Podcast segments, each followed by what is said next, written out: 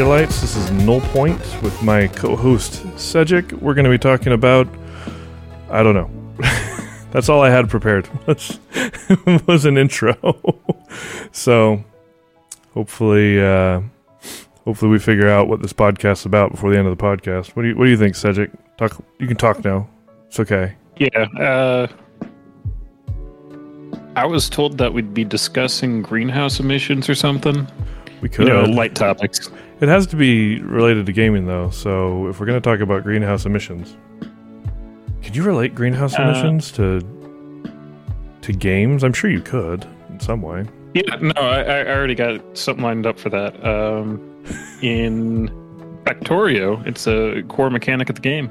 Really? You, you release greenhouse gases, and then the biters smell it, and they come and kill you for it because they care about their planet. Huh? That's weird. You never see that here on Earth. It's like, I am the most professional. I, I say I say a joke and then I bump my head straight into the microphone. Oh man, now my hair looks weird. Everything's weird. Life is weird. Nobody's even watching anyway, so we're just gonna keep going like this until somebody makes us shut up. Yay! What was it? We had a vague plan of talking about games that we like, as I recall. But I think the other thing I need to figure we've got so I've got a bunch of sounds over here, right? Like we can have people cheer. So that way, whatever we say, if we make a good point, we can do that. And if I don't like the point, we can use. So we can make jokes. Do you want to tell a joke? No, No Man's Sky was finished on release. I don't think anybody thinks that, so it's not much of a joke at that point. Streaming Warframe next week. things that things that aren't happening. Comment what Cedric shot. I've got a whip too. If you misbehave, that's what you're gonna get. Mm. Alright, um but I knew like we had a few things that we'd gone over over the last I don't know, couple of weeks where we were trying to figure out like what should we talk about? And I I think having segments makes a lot of, you know, sense. And I suppose the thing to start with, since we're completely unprepared, I feel like everybody else starts with like the news. Do you know any news for the week? Because I sure don't.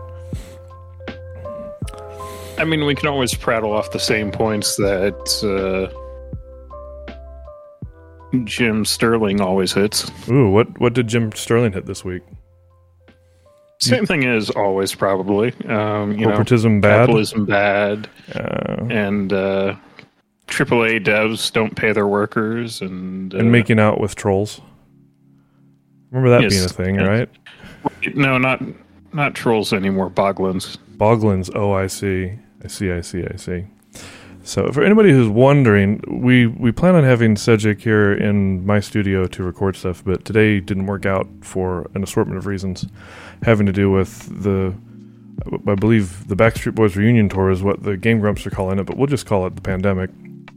Um. So, so there you go. I'm trying to like adjust my the music levels. The music seems too loud. So but really like the only because the only news i'm aware of is a little bit old which is the blizzard thing. Um you know that whole they're being sued for really good reasons. Yeah, that is a bit old. yeah. Um, though i did have one thing that happened kind of i guess personally. Not personally. I don't know if you call it personal or not. I have a friend who actually reached out for the first time in forever. I won't say their name but um they work for linkedin they work for Lynda particularly and they have a friend this is where you know news is getting good they have a though the brother-in-law works for blizzard um it's just kind of interesting to talk to him about it because he was just talking about how it kind of sucks for his brother-in-law because his brother-in-law is a stand-up guy that just really didn't know what was going on. If you're not familiar, the the lead on Diablo 4 actually was one of the ones that just kind of left. Nobody's really sure why. So yeah, he's on that project. Is uh, well, he just works on the project. I won't say where. And for him, it kind of sucks because he's like, hey, I wasn't doing any of this stuff, and I don't agree with it, and a lot of Blizzard employees clearly don't agree with it because they're having protests and sending out demands and things like that. and it feels like a lot of folks just want to punish Blizzard, and and it's really hard to figure out how do you do that without punishing all the employees. And I don't know what the answer is to that question. Um, I know Alana covered this as well, so I don't know. That's always kind of a problem with the game dev, um, because on the one hand, you've got a lot of people that are very entitled and very mean to developers, Yeah, uh, but on the other hand, you can't really punish the bad actors without punishing the rest of the company yeah, when you're just a consumer. Like it has to come down to holding the upper management accountable. Um, because that's literally their job is to manage the company and they failed miserably. just in in so many ways. yeah, Um, and as a society, we don't do that. We don't look at it and say the devs and the management are two different parts of the company. In fact, it gets to the point where the upper management is usually more famous than the people that actually make the products that people want to play. yeah. Which can cause. Because remember when when uh, and it can be problematic for a lot of reasons. I remember when when Brevik, uh, who did Diablo one and two, left Blizzard or was forced out, depending on who you talk to. Um, it caused a lot of issues along those lines where it, it just created divisions, right? So you had a lot of people who wanted to support Brevik in his move, and you had a bunch of other people who were like, "This is dumb. This just shows that Blizzard's falling apart," and it kind of divides the community. And that's just like somebody just leaving, ostensibly of their own their own will. And this is just, you know, how do you? I don't know. I really don't know. That's why we hopped onto Blizzard first, is because it's impossible to answer that question. So why not address that in the podcast, right? Mm. Have you heard anything else from that over the last few days? Or I've been kind of keeping my head under a bushel, so Uh, no, it's mostly died down as far as my circle goes, but mm, no one in my circle is really in a position where it affects them. So fair enough. Yeah, I'm trying to think of. Trying to think if I like a news section to begin with, because this is, like I said before, this is the podcast before we actually have a podcast, so we're kind of. It's episode zero, maybe. I don't know. I don't know that it's going to matter too much if we have a news section. I feel like if there's something big enough to be interesting to talk about, we'll get to it. Well, I don't mean I don't mean news in the sense of like we're trying to keep the masses informed, but more just commenting on the big stories, what we think is interesting, essentially. Um, Yeah. I know that uh, like I I tend to be more likely to follow um, what's the word I'm looking for? I tend to be more likely to follow sorry, technical difficulties suddenly. trying to there we go. trying to move things around a little bit. Hmm, hmm, okay. Done having technical difficulties now. I know that I tend to follow news from games, like the games I'm actually playing more. Like, I've heard a lot about Elite Dangerous lately because I've been playing Elite Dangerous. And I've heard a little bit about Final Fantasy XIV because I follow Final Fantasy XIV. And, you know, just things along those lines. I'm assuming it's the same for you, right? Not so much, really, but I don't typically have a lot of games that are in ongoing development that I'm actively playing. Mm, Or if they are in ongoing development, it's usually because they did a major release and not something I'm playing that then gets news about it. fair. Interesting. I guess major releases kind of generate news, don't they? Yeah. Because I know that like the because the big thing with um, Elite Dangerous these days has been the Odyssey fiasco. Which, for anybody who's listening and doesn't know what that is, uh, Odyssey was a big release from Frontier Games for uh, Elite Dangerous, and it didn't work very well. It, it added a whole bunch of new features. You can go planet side down, walk around in their missions, and you've got a gun, which is totally different from what it had been. Because Elite Dangerous is really kind of a space fly around in your spaceship and pretend it's kind of like Star Trek, but not really. And you're trading commodities and Like it's really you're in space is the main thing, and so they added in a whole bunch of like you can walk into the stations now and actually meet people. You can go onto the surface and you can meet people, and then you can go do missions and you can shoot things. You got a gun and you got to upgrade the gun, and the gun's kind of grindy and like it's a major expansion of the game, right? It changes the gameplay significantly, and as a result, there have been some problems.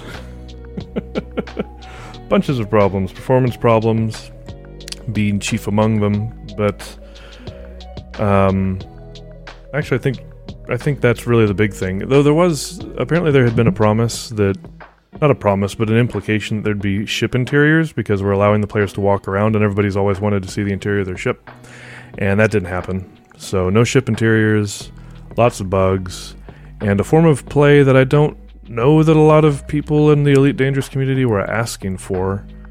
Um, and then on top of all that, it's been broken and had humongous performance issues. So that's going on. I don't know if you have any thoughts on that. We've been playing Elite Dangerous a little bit. I've been playing it more than you, I think, but. Yeah, the last time I played was when we did the co op stuff to try it out. Mm. Which was actually somewhat interesting to me. But. Oh, I completely lost I, what I was thinking of. What? I don't know if it's just better for your pacing of gameplay or if you would have a different experience with it as the second player on it, not being able to pilot and because uh, it, it, was mostly downtime what for me when we did co-op. It was mostly downtime for me too. All I had to do was drive the thing around. I think the co-op experience was really interesting for me because it was like it was like driving somebody around in a car who's making a phone call. I don't know if that makes any sense, but um, but not really a phone call because you could talk to me. Like we were just exploring, and I would fly around the planet, and you'd scan it, right? Like really simple stuff. yeah, it's relaxing. It's relaxing, if you will. But the the big reason why I bring up Frontier at all is because they had one of my favorite things to complain about as a problem, which is a lack of communication. They had a instance where they were releasing a roadmap, and I got a lot of this from Obsidian Ant for anybody who might be curious, Obsidian Ant is a really good channel to watch on YouTube for news regarding Elite Dangerous. But he was showing off, it was, a, I think, a month ago, where they showed off kind of a roadmap, quote unquote, and it had like three planned releases on it, and each one of them was something like, it was really vague. Like the first one say improve performance and deal with balancing issues. Like it really was that vague. Um, I'd take the time to bring it up, but like I pretty much just described it. It was like super vague, and everybody was like, "What on earth are you even friggin' talking about? What the heck is going on here?" Just those good old dev logs that are, you know, push messages of code. We're gonna fix the thing. Single semicolon because they didn't want to type anything. Yeah. TL and no DR. Um, just just the too long. But the reason why I bring that up, a lot of build up for this point, is because they actually fixed it.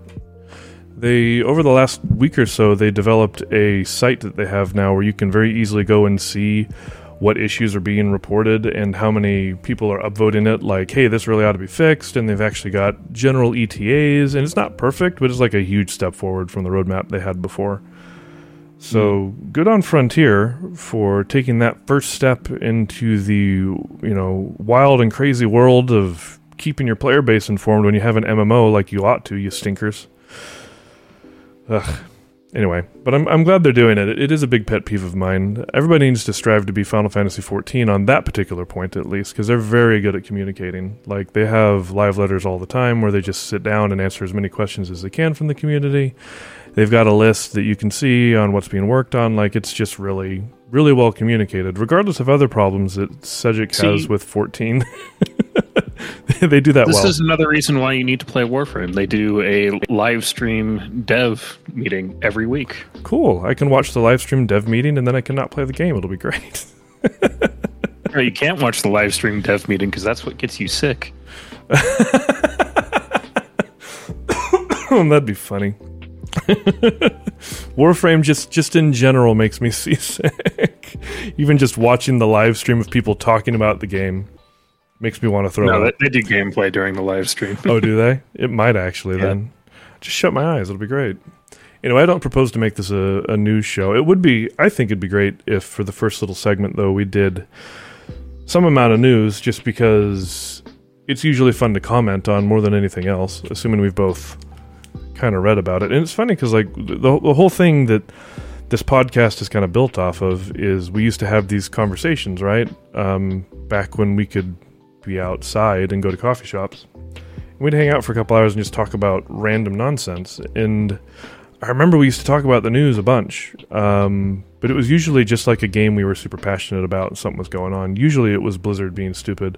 So I guess it's good that we started with Blizzard being stupid this this week because that is my traditional thing to complain about. Keeps it old school. yeah, no school like the old school, right? See, I've got a joke now. It's great, and I've got a I've got a thing for joke. So, what are the other sounds on here? Apparently, if I'm disappointed in somebody, I can go right ahead and hit that. So, so there's that Did you least. ever replace the one that you uh, were really confused about being on there? I don't know. Was it this one? No, 'cause I No, like that one. Oh, yeah, I did. I did. Nerd. It's my alternate drum thing now. The one that's like nerd. Oh, yeah, I got I got rid of that. It's like I'm not to sit around and be called a nerd. I can do that to myself in the mirror. I don't need any help. But yeah, I got rid of the nerd thing. I need to figure out what sounds we need. Like I think that's that's key to a good podcast is having random sounds. Some of these are terrible. Like that's really corny. What was this one? Like I like the idea of crickets, but I don't know That- why that's those. bad cricket. Yeah, it's bad crickets. Those are like evil, evil biker crickets. They're threatening us. They're saying, "Get out of our parking spot, so we can park our little tiny motorcycle here." That's what's going on there. And there's a whole Hmm. second bank I can get to if I want. But uh, yeah, I uh, I don't have that one even queued up. I don't know how if there's a shortcut to get to it either. Hmm. Well, there you go. It is what it is. What are you gonna do? Anyway, so I say this is what I should be writing down actually, because this is this is the meta podcast. It's actually null point is what it's called, but it's today's episode is very meta because we're talking about the podcast, and we're doing it live, as is always the way that you ought to do things. So I say we do so segments just to keep us slightly organized. Um, news from games we care about. That'll be a segment eventually. And what other segment should we do? Because I don't want to do ones that take a whole ton of preparation. So But- there's the always classic. What have you been playing? Oh yeah, what and have you been playing? uh, depending on how that section goes, there could be a second segment of um, the games that we've been kind of throwing at each other. oh right. That's kind of like I was thinking of that as like the deep dive, but it's it's like game. I don't know, co-play. I guess we can call it co-play. Mm. I'm with you on that. I also. What have you been playing? Co-play. I know that like there'd been some thought about talking about mechanics, specifically like trying to teach about mechanics, but I don't know if that's really where we want to start. So, I think that'll just kind of come up. mm. and podcasts are really all about just being background noise. Nobody's going to listen to us for however long it is we plan on recording this. How long have we been going so far? It says we've been going for 23 minutes or something. I don't think we've been recording the whole time. So all we need to do is sit here and say watermelon. All right. I got to I got to be famous thing. Sorry everybody, I've got to ban somebody. Man. It's sad when uh, oh, I got one and you got the other. Nice. We're all over this. Teamwork. Are you my one viewer then as well? Probably. This this thing's popping off. Let me tell you. I figure if this little segment, Uh, oh, I need to show people so they can see.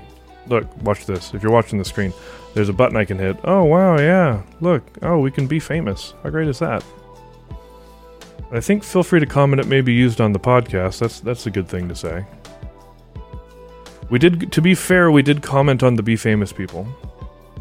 So I feel like I have fulfilled my text promise that I put right there. right? Sure. Sure. No, I'm with you on that. Uh, news from games we care about. What have we been playing in co-play? I don't even know what else we're supposed to talk about. My problem is I don't want to be Uh, super uh, try I mean, another classic was how you would build a water-powered computer. that's what we call a tangent, and that's probably what it's going to be. We're going to have these three segments, and it's going to be like ten percent on topic, and then ninety percent just random tangents about things like water computers. Didn't somebody go and do that? I thought somebody actually went and built a water computer using like pneumatic pressure or something. Pneumatic Uh, or, I- or whatever water pressure. I Pneumatic there. think that uh gosh, what channel was that? There was a guy on YouTube that along with stand up maths, that was one of the channels, but there was a science YouTuber that actually did a processor that was just different buckets of water that poured it into each other. Wow, and they did it automatically. Is this correct to Uh, say? yeah, it was just a, a very basic adding machine, though. Steve Mould. Still, I mean, like getting anything to work sounds cool to me. I mean, you're not going to be able to go very quickly, but I think I like it just because a lot of times you use electricity. Pardon me, electricity is often explained in terms of water and the flow of water. That's how you try to explain things like voltage and amplitude and. Yeah. I mean, it's they're not usually the best of examples, but they're the common examples. So it's cool that somebody actually went and built one out of uh, out of water. Yeah, I- I think it really helps to kind of point out that computers are not some magical thing that's going to give rise to life where there is none. It's literally just a series of events that have a predictable outcome. Mm. No, they're they're sentient. I don't think you understand. Diodes have opinions. It'll be it'd be interesting to try to figure out how do you go about recreating consciousness inside of a computer. If you program a computer to fill, is it actually filling? Is one of those odd questions because I feel like you can ask the same thing about human beings. Like, do we actually fill things just because we fill things? I don't know. Gets a little bit too existential at that point. Quite existential on a scale of I remember one to 10. reading a scientific paper that theorized to create sentience, you need to have a. Basically, you need to recreate the uh, id, ego, and super ego. Oh yeah, I mean, because you, you need the base machine, you need a machine that then reflects on the base machine, and then you need a third one that reflects on both of them. I don't know if that's how I'd describe the, id, the ego and the superego, but I can see what they're Yeah. saying. Like the id, ego, and superego is a really, really basic model these days, but it kind of serves to kind of show, hey, you've got your reptilian brain or your lizard brain, as a lot of people call it. You've got a mammalian brain, which is the next layer that grew, and then you've kind of got this human thing that's kind of out in front of all of this, but it's not. It's actually not particularly Sworn they disproved the whole reptilian brain nonsense. No, it's not. It's not nonsense. It's just. It's not that it's actually a reptile brain that's back there. It's just that it shares a lot of features that kind of lower order brains have, and so people call it the reptilian brain. It's not actually a reptile brain. It's just a reference to the fact that that's where most of your basic functions are. So at least that's my I, understanding. I just can't help but roll my eyes every time someone's like, "But the reptilian brain or the mammalian brain." It's like that. That doesn't actually work like that. Well, I think probably the better way to put it would be core functionality and things like keeping your heart beating and keeping all your internal organs moving and all that sort of stuff is down at the base of the brain. And then when you get up towards the higher parts of the brain that evolved later in human existence, those are all about social things, which again is kind of a mammal ish thing because they tend to work in packs more often, though there are other animals that do as well, so it's not really just mammals. And then there's the stuff that came a little bit after that's kind of higher order thought. Um, I mean, if we really want to talk about higher order thinking and organisms and stuff like that, uh, you could argue that a ant colony is a higher order than humans. you could. So we're going to let you do that. Go ahead. you volunteered. I You mean- got, you got to talk about it now. You got just so many bodies working for the reproduction of one entity in the entire nest, Yeah. and like The hive, the hive mind theory. Well, it's not really a theory. They clearly have a hive mind. Because that gets back to like what's the nature of sentience? Because that's that is one thing that is Yeah. required to be a living organism, right? Is what people will say. Like, there's a million ways to define what it means to be a living organism, but one way is that desire to reproduce, and none of the drones can do that on their own. They're incapable of it. So, are they actually alive on their own, or are they alive in conjunction with each other, and then also with the queen and whatever male? Oh, I said drones. I think the drones are the males. Anyway, the worker ants. Are they are they alive on their own, or do, do they only count as being alive when they are put together as a giant group? Um, and the answer to that question is nobody should care. but but we worry about those things, so I don't know. Because the, the thing is, you can say the same thing about the the ego and the superego. I think they're useful in terms of trying to understand um, how you communicate with yourself, but they're not. It's not how your brain actually works. It's just kind of, hey, Yeah. your superego is the parts of you that care about what other people think. The it is the part that really, really doesn't, and you're just kind of in the middle trying to balance the two. That's a it's very almost like the majority of philosophy was just people bullshitting about what they are thinking about at the moment, and then people wrote it down and took it way too seriously. we'll probably get some of that out of this, you know. Just randomly talking and people take it way too seriously. But you, you honestly think anyone will write stuff down from this?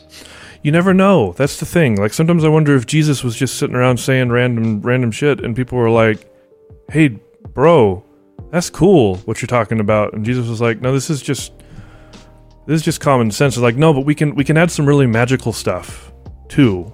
We'll just get we're to say that you walked on water. Is that cool? No, no, I'm just I'm just talking. No, look, we know you're sitting on this mount doing this sermon thing, but we're to talk about how you fed thousands of people with a loaf of bread. But I didn't do that. No, no, no. I figure this happens to like people who don't suspect it's going to happen. I feel like a lot of folks who try to make it happen end up just looking like attention seeking weirdos, and it doesn't work. Isn't that the plot of Life of Brian? Yes, in fact. And it is not a mistake, I think, that it comes to mind today because I was watching some Monty Python stuff this morning. But yeah, Fair I enough. think I think the the thing is like I feel like that was probably true with the life of Christ, assuming he actually existed, which I don't see why not. Um, Siddhartha, the original Buddha, Gautama Buddha, was a little bit better understood to have existed and actually was a monk. And a lot of people wrote down his stuff. So, but he never wrote anything down himself. So it's one of those things where it's like, did they really exist? Because they never wrote anything. You know? Yeah, That's, it's uh, amazing how many of the great works or ancient philosophers, you know, prominent religious figures are mostly recorded in what 800 AD or something like that, like way later than you'd think. Well, a lot of it, um, whatever the mythos around Jesus was, if he really existed, I and I tend to think he probably did because a lot of people talked about him as actually existing. Did he exist in the way that they describe? Uh, it is Sunday, so I'm glad we're talking about this. But yeah, I don't know. But I feel like the mythos around it um, definitely butted up over the next 200, 300 years because there were people who who have verified writings from 70, 80 years after, like the epistles of Paul, for example. Um, those are all pretty verified as coming from an actual person who liked to write to towns, apparently, and tell them how to live their lives. Like Corinth. Take that, Corinth, you bunch of jerks. In Siddhartha, he had a bunch of people writing down his stuff about they say around 30 years after he passed away, and there are definitely records of those meetings happening. So, but then there's things like Taoism uh, with Lao Tzu, where you're not really sure. Like they say he wrote the Tao Te Ching, but there's really no evidence of that. So people kind of have made this character up, and that develops like Taoism develops in some very interesting ways, which is, I guess, neither here Or nor how the entire Norse religion is based off of the Christian recordings of paganism. You know those are going to be accurate, right? Always. They're never sensationalized. So you're saying it's about as accurate as Lord of the Rings? If Lord of the Hmm. Rings was about Norse mythology, which in some ways it ostensibly is, kind of. Maybe? I don't know. I don't worry mean, about Lord it of the much. Rings is becoming a religion, so Lord of the Rings is Yeah. becoming. I think. I think your future, your use of future tense there is mistaken. oh man, Yeah, so good. We got we got sidetracked onto religion. That's not one of the segments. We can't talk about religion. demonetized. Dem- Demond, you're out of here. None of this random talk. Oh, gravy. Um. Okay, so that's that's it for news from games we care about. Yay! Everybody's excited about that. smash two of the segments together? Yeah, sure. Why not? I think those are good. I think those are. Well, we're actually doing like a planning segment, quote unquote, and we're also getting rid of people who want us to be famous. I don't know why they want us to be Yeah. famous. They want us to be famous, everybody. So, let's see. I think these are good segments. So, news from games we care about. I think. I, I think it's a minimum amount of preparation to kind of go and find information about games we're already excited about. Like, I wouldn't bother with just because we covered a game last week doesn't mean we need to talk about news from it this week. It's just if you're excited about it, let's talk about it. Um, talk about the news around it a little bit. Though maybe because doesn't that just kind of turn into what have you been playing? Doesn't it? Possibly. What have you been playing? Oh, I don't know. I don't think so. I don't know. If you come at, look, this is what it should be. It's just news that you care about. So it's not going to be news from games we care about. It's just news we care about. So if you I don't find know how meta you want to get on this, but uh, it doesn't matter. the longest running podcast that I have listened to regularly uh, was the Co-optional podcast, and they did basically three segments where they had um, what have you been playing? They had like one news article, and then what do you have planned for the next week? And that usually took them three hours to get through. See, my favorite podcast of all time is the Nine Club. Which, by the way, anybody listening to this, if you're not listening to the Nine Club, even if you're not into skateboarding, highly recommend. Good stuff. But the Nine Club is basically like bring a skater in, and then the question is, "What's your deal?" And then they just talk, like for forever. Though to be fair, the thing that makes that podcast different from this one is the host of that is very familiar with skating, and so he knows the people that he's bringing in, and he can kind of walk them through their life story, if you will. So I don't think they're completely unplanned. It feels unplanned, but I've heard him say before, "Oh, we'll get to that a little bit later." You know, like if they're bringing up some story from recently, it's like, "Oh, we'll get to that later. Don't worry about it right now." I would love for this show, by the way, to be like if we could get it going enough to start interviewing uh, game devs. Oh, that'd be awesome. That'd be super cool because that'd be my excuse to get to talk to game devs. You know, go talk to one of the people from Blizzard. What do you think about all this stuff is going on? I think that'd be fun. I'd really like that. Yeah. Yeah. So news we care about can be the first segment. What have you been playing, and then what have we been playing together? Though if they all blur together, I really don't care. I don't think. What was the ones you said that they had particularly? Uh, what have you been playing? And then like one news article, and then future plans. Because Oh. they used it as a way to promote their individual channels as well. oh, I see. Yeah, we're not really doing that, are we? Though we might. Yeah. Cedric used to do Twitch, so go watch whatever VODs are left. And I do Twitch on occasion. I don't know that there are any VODs left. Oh, well, never mind. Too late, everybody. I need to figure out what I'm doing with that.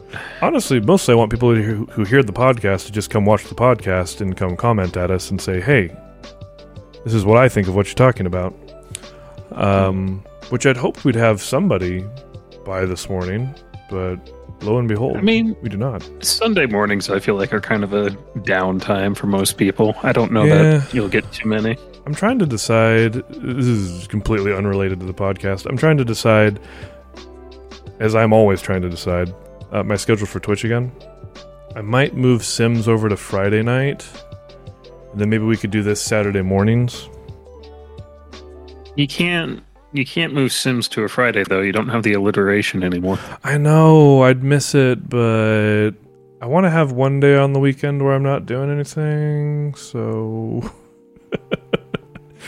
and it feels like Sims is a nice like I can do Sims when I'm half asleep, and it's just as good as when I'm wide awake because it's just a really low effort sort of game, if you will.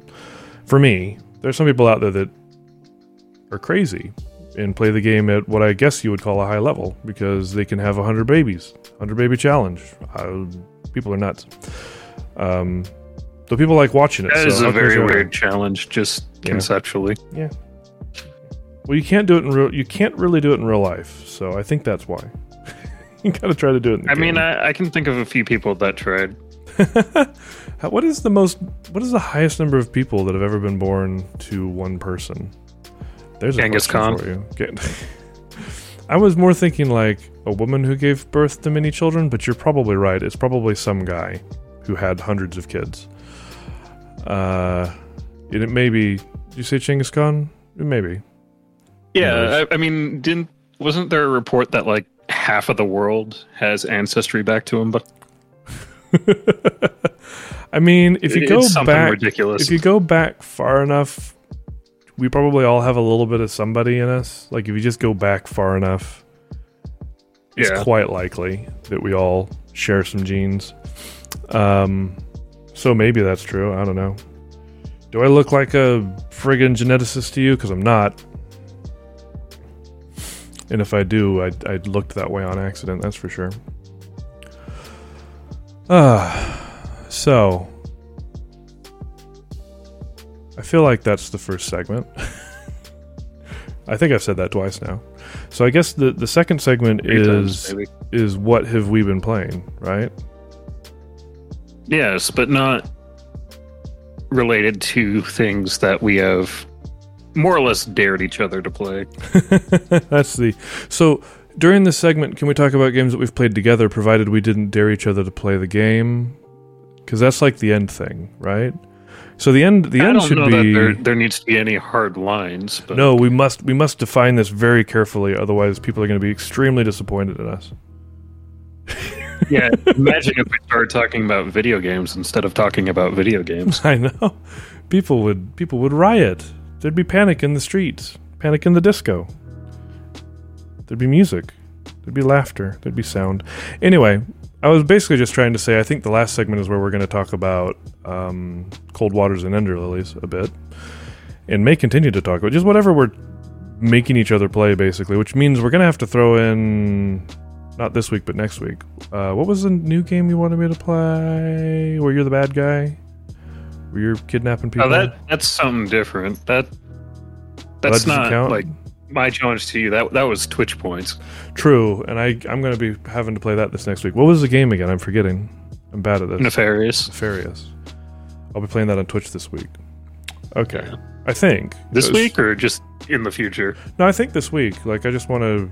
I mean, you'd redeemed it. I'd feel bad putting it off for because I find that if you put it off too long, you just never do it. So I'm trying to get into a habit of doing some random game and then doing Sims either Friday or Saturday, um, and then the podcast. Like those are the three Twitch streams I'm doing now. I think. I don't know. We'll see. It changes all the time. Anybody who's listening to this and thinks that I have anything close to a schedule in my life, you need to be informed. I do not. Just ask Cedric. Sorry, what happened? I had someone barge in. I was just telling everybody that I don't know how to hold a schedule in a bucket because I'm always poking holes in the bucket. I'm bad at schedules. yup. Somebody barged in. Well, there you go. That happens sometimes. Get out of here. I'm doing a podcast. Jeez. It'll be a little easier when you're over here because that's less likely, at least. Or at least we'll both respond to it. Fair enough. Like, what's going on? Which, uh, or maybe we should be doing this like on Sunday afternoon, or I don't know when the good time is. This is actually the deadest time on Twitch, by the way. This time we're doing this at. So, I don't know. Viewer wise or stream wise? Probably Um, both. Both, yeah. But I think viewer wise, especially, I think there's m- the the percent the number of people per stream is lower. I think is what I saw on SullyGnome. Yeah. So what have you been playing this week? Let's talk about it and get completely distracted. Generally playing. Mhm. Uh. Let's see. Well, there's always been, or at least for the past month or so, Dark Souls 3. Uh, The never-ending story. I pretty much. I started dipping back into Minecraft a little bit just as a kind of time wasting game. Mhm. Um, and then I think the rest of it really just goes down to uh, trying out the games that you suggested uh, Cold Waters, Elite Dangerous. Um, I think that was it. Was there a third one? Yeah. Oh no, there was um, Rebel Rebel Galaxy. Did you try that one too? I have not. I have not done that one it yet. Didn't get to it yet. Well, you gotta. I you- did also uh, blitz through um, a Plague Tale Innocence in the past few days. is that the one with all the rats? Yes, there were a lot of rats. More than three. More than three. Um, they basically used the rats as a fluid simulation, so that was interesting. Rats is a fluid. Uh, something something unsettling about that, which I think was the point. They know that the plague Yeah. wasn't really spread by the rats, right? Like, I mean, I demand wa- that games set in the past strictly adhere to to the best science we have. Was and wasn't. Go go on, go on. well, I mean, the rats were basically a vector, uh, but it, they weren't the primary reason that people got it. It was fleas that spread it, but you know, as a mammalian body that can hold the virus, I, I'm pretty sure they didn't help. I'm assuming that that people probably spread it to each other as well. This sounds like one of those things where Yeah. the king told everybody to wear masks, and they were like, "No." And then after the thing was over, they were like, "See, it wasn't the masks; it was the rats." Well, according to uh, a plague tale, it was actually an ancient curse. Oh, brought to us from And- Mongolia. By trying to thwart the curse in one person, they spread it to the rest of the world. no. That sounds like a lot of server problems I've had when I'm doing my day job. Try to fix it in one place and all the servers break. You're like, no, and then rats start coming out of the walls. That happens all the time. Let me tell you. Yeah, rats start coming out of the walls. They start swarming. Eventually, they start spinning in circles in a death march. You know, I'm seeing like that that meme where you've got Buzz Lightyear and, and Woody and Buzz has got his arm out and he's like, imagine rats everywhere. Like that's that game in a nutshell. Is it supposed to be a horror game? Like what's up with that game? Is it a horror game? Uh, yeah, I, I'd call it a horror game. Um, Is it is it scary then, or is it just tense? I don't think you can do jump scares when you're using fluid active, not fluid activated, fluid modeled rats. I don't know if that works. they manage. Uh, it's not real gory. Like obviously, there's corpses and stuff like that, but it's not anywhere near like Mortal Kombat level of viscera, which I know a lot of horror aficionados will say that really helps the genre. I I don't care for it. I Like, don't. I don't know. Okay, here's something we can rant and rave about: is friggin' horror genre tropes. But you say there's. We, we'll. I'll scream about that later. But this game is It looked like it was dark. Like it was one of those games where it's not super viscera. It's more about like we're trying to scare you with with the dark. It's a very oppressive atmosphere. Right. Um, okay. it, it's not super dark, it, but theme wise, darkness plays a pretty pivotal role. And they do a lot of interesting stuff as far as like throughout the first half of the game, you have to behave in a certain way, plot contrivances come about, and then you basically wind up inverting the mechanics of the game on their head. Ooh. Suddenly So- you were chasing the rats instead of the rats chasing you, I guess. Uh, how spoilery are we getting? I I, mean, know. I know that A Plague Tale is actually fairly old as far as games go, but We're getting as spoilery as we want to. I don't plan on playing it. So because uh, I, I guess official spoiler warning here. Then, um, spoilers everybody. For a and plague I, tale. I don't know that I particularly enjoyed this plot twist or anything, but about two thirds of the way through the game, uh, the small child that you were escorting around uh, stops becoming a MacGuffin and starts becoming the main character of the story, despite you having played most of the game as the older sister, Hmm.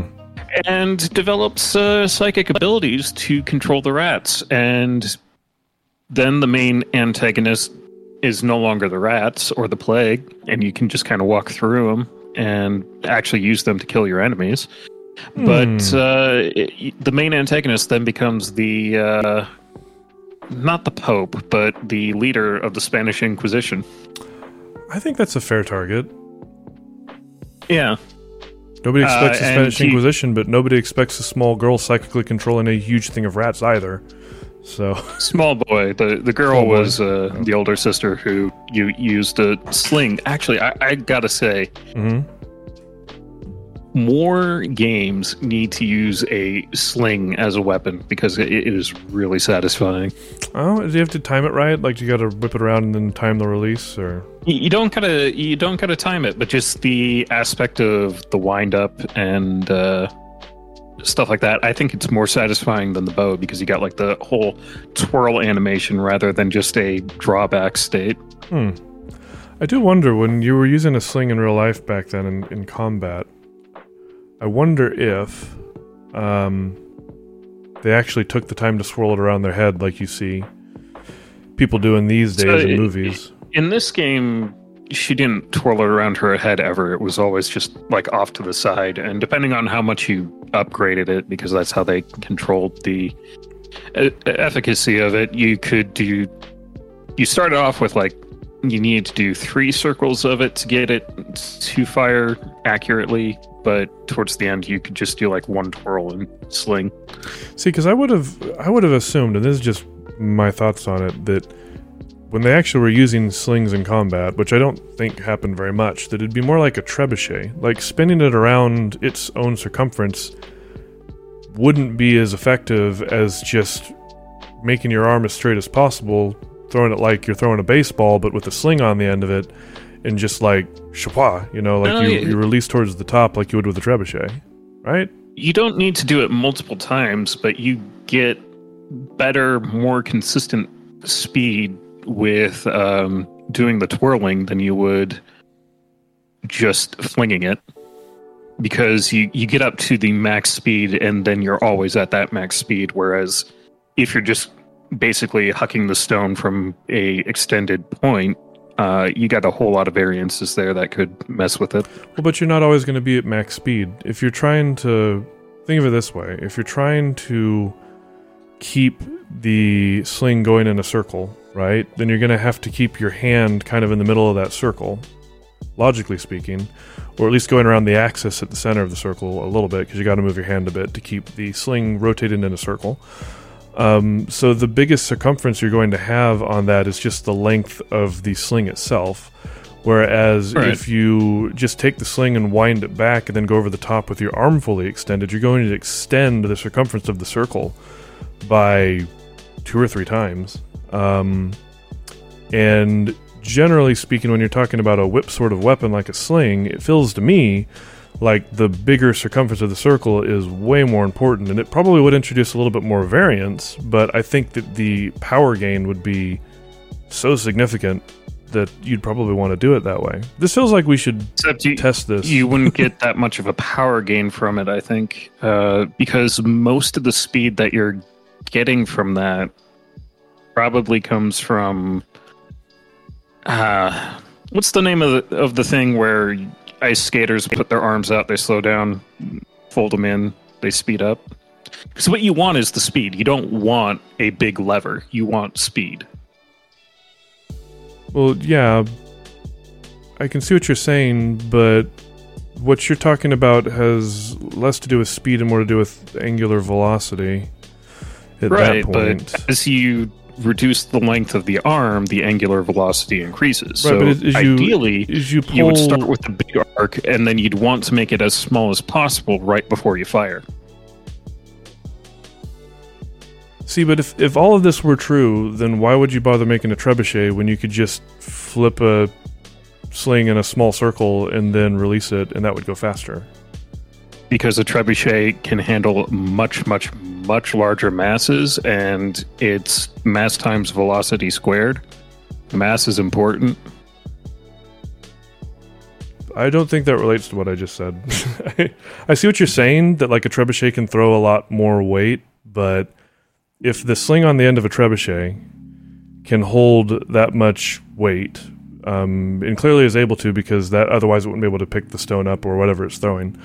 Um, if it can hold it when you're putting it on the end of a trebuchet, then that same sling could just be put onto a spin wheel of some sort, and you could just sit there with a series of gears and spin out, spin around the sling. Or maybe people just didn't figure this out. I don't know. It just I think that it comes down to how finicky you want it, because you got to remember these are machines of war. They're designed to keep going through the worst of it, and the more complex you make it, the less it takes to break it. I suppose I'm just thinking in terms of like pitching mechanics because I tend to bring things like this back to baseball. And with baseball, you're trying to keep the biggest circumference you can on your arm simply So because if, if that's how it works, then why doesn't baseball use an addle they should. it's against the rules, is why. you can throw a lot harder when you do that. Um, as they've shown with that. What? How'd you say that? I can never remember how to pronounce that word. I said addle I don't know if that's the right term. That's the thing that you can wear on the end of your hand, right? And you get the ball in it, you can throw it with the the long slopey thing, whatever it's whatever it's called, addle addle.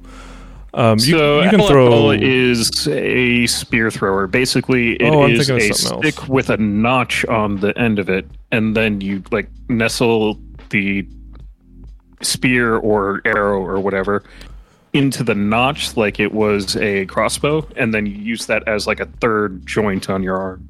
Mm, yeah, that would be very helpful. And baseball players would throw with those things if it wasn't like completely against the rules. Um. Wow, really early. Also, good morning. hey, Serdane, we had somebody show up. Uh, we're recording the podcast. Feel free to make comments, and I might include them in the podcast. So let's see. I'm trying to find the thing that I was even thinking about.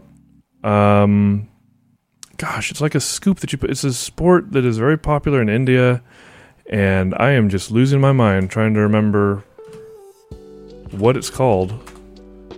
I don't know that I necessarily swear- proves my I point. swear but- if you say lacrosse, it's not lacrosse. No. It's literally a scoop. Anyway, the the reason why you don't see baseball players throwing the ball with a scoop is it's against the rules.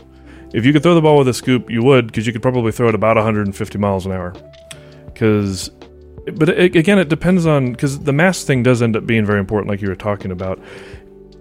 If the thing is um you're trying to find like that balance between enough mass that it kind of justifies needing more torque and then you kind of want the longer arm and i don't know how did we get off onto this anyway I, I feel like i've stepped way out of my depth and you you were trying to sit there and overanalyze sling movement. that sounds like me. Okay good good yeah okay. I recognize that. I think the real thing i was saying is we should just test it at some point here. I should go out and just get a sling and see which one lets me throw harder. Spinning it around in a small circle and releasing it or really just kind of going ham just uh, throwing it in one movement like i'm a pitcher in the end, it's probably going to be some combo of the two. You'd think, right? And I I will say in uh, I think you you're overestimating because like when you're doing pitching and even when you're using the um scoop or the addle that type of stuff it's all coming from your body and your arm movement whereas from what i saw of how they presented the sling it has very little to do with your posture and your own muscle going into it. It's not using your frame for anything, so it allows it to be a much lighter weapon well, but that than it otherwise would be. that wouldn't make sense because by that logic, a five year old and a twenty year old could use it to the same amount of efficiency. I don't think that's how that works. Barring, uh, barring motor control, yeah. I, I, I have a huge doubt on that one. I feel like when you look when you go back to the trebuchet, which is the example I was using before, I feel like The trebuchet is not a sling. it is a sling. Literally, there's a sling on the end of it. That is what a trebuchet is. You no, it, it's not the same mechanics. So the sling that they had in the game was two threads and then a leather patch in the middle. And when you release it, you're letting go of one of the threads, and that allows the rock to fly. which is how a a trebuchet trebuchet- works. That is actually how a trebuchet Doesn't works. do that. It does let go. No. Yeah. We'll prove this somehow. Watch, I'll go watch it on YouTube and I'll be totally wrong. I, I've not seen trebuchets presented that way. It's usually just like a bucket of or a net that is acting as a bucket that then releases it once it gets to a certain arc in the Yeah, the modern Flex. modern trebuchets, you just have a thing that like you have a like a linchpin that you let go of. How to build a trebuchet on MythBusters? I'm just looking at videos. Yeah, those a lot of these ones, um, it has a release on it where one side is let go of, but it just depends on how you want to go about doing things. I'm just kind of looking through these. I don't have time to watch this video while I'm trying to do a podcast. but Do, do. yeah, I, I Surdane, don't think Surdane that- agrees with you, by the way. Surdane says that some trebuchets have a pouch as their container, but neither of the straps are released. But neither I'm of the literally, straps released. I'm literally sitting here looking at trebuchets on YouTube where one of the straps is being released. So no, no, uh, Pixar, it didn't happen. we'll look it up later. Anyway, I feel like um, the, the the only real I, I honestly think that as long as you can continue to add angular momentum to the sling, yeah. you don't need nearly the muscle mass as like a bow, But the point I and was that's the advantage the- of the sling. the point I was trying to get to is that I think they actually combine both concepts because you're not it's not like just throwing a pitch, right? Like that's one circle, but I think that when you watch how a trebuchet operates or how ideally in my mind a sling would operate, though again, like apparently I need to test this because I have I have a lot of I have a lot of questions now. I, I don't think you can operate the sling like you're hoping you can, mostly because the strings are not a firm lever. I 100% think that I can. Here's here's the reason why, okay? Let me explain what I'm thinking, which is I feel like the optimal way to use a sling and this is something I would have to prove because I can say this all I want, but is you'd want to have the thing spinning a little bit at first and then you'd want to get your arm back with the sling spinning and rotate your arm over the top while also um, whipping the uh, the sling over the top, and that way you've got the big circle of your arm combined with that small fast circle that you were talking about from the sling, and then. Um, and Serdane's saying that yes, some of the trebuchets do have a release strap. So okay, good. We've got a researcher now. Serdane's going to be our it didn't researcher. happen. I feel like if you do big circle of the arm plus the small circle of the sling and you release at the right time, that's going to give you maximum speed at that point. The problem with that is that you have to move your arm at a high enough velocity that you're keeping the string taut throughout the entire process. I don't think that'd be hard. I really don't. Like I think that you'd want to you'd want to mimic the motion of a trebuchet. We're gonna have to prove the, it. the arc We, the arc on the sling goes so fast. we just need a longer. You just need a longer strap, I'd think, so that the rotation is still. You'd want to have the same. The, Uh, the strap speed. is limited by your height basically because you, you don't want it hitting the ground. This is true. This is true. This is getting really complex. Um, but It's I almost think, like physics. Yeah. I feel like you have some very good points, though. I think you have some really good points about, especially if you're rotating the sling at first, it's going to give you a more stable plane, so that should make accuracy higher, I'd assume. Um, I do feel like a sling might be a little easier to operate than a bow and might be less reliant on strength. Um, instead, it would be reliant on maximum whip between your arm and the sling. But I also think that, like, for shorter distances, you might not even need to do that. Um, I'm suddenly really curious and want to go buy a sling and see how this all shakes out.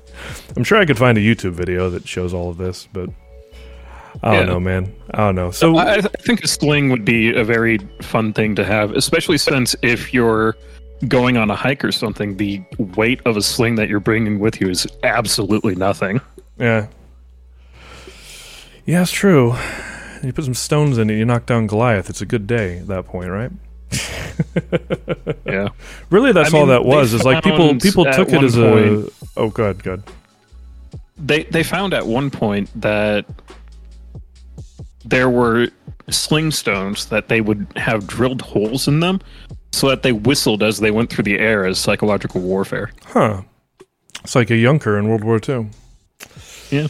Which had the same sort of thing. But they found out that, like, this is actually a bit of research they did about the Junker is like at first it would really freak people out when they'd hear that sound.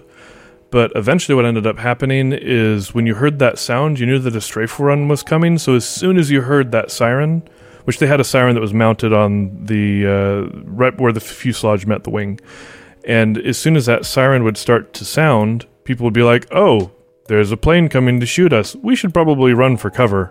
So it actually ended up being a problem because you now knew there was a thing. You might not know exactly where it was coming from, but you knew you probably should move in some capacity because if they lined up aiming at you on the ground in one way, well, move somewhere else and make their life a little bit harder, right? I feel like a sling would be the same thing. If I heard if I heard that whistling sound, I'd duck immediately. Like I'd I'd get on the ground Yeah. to get away.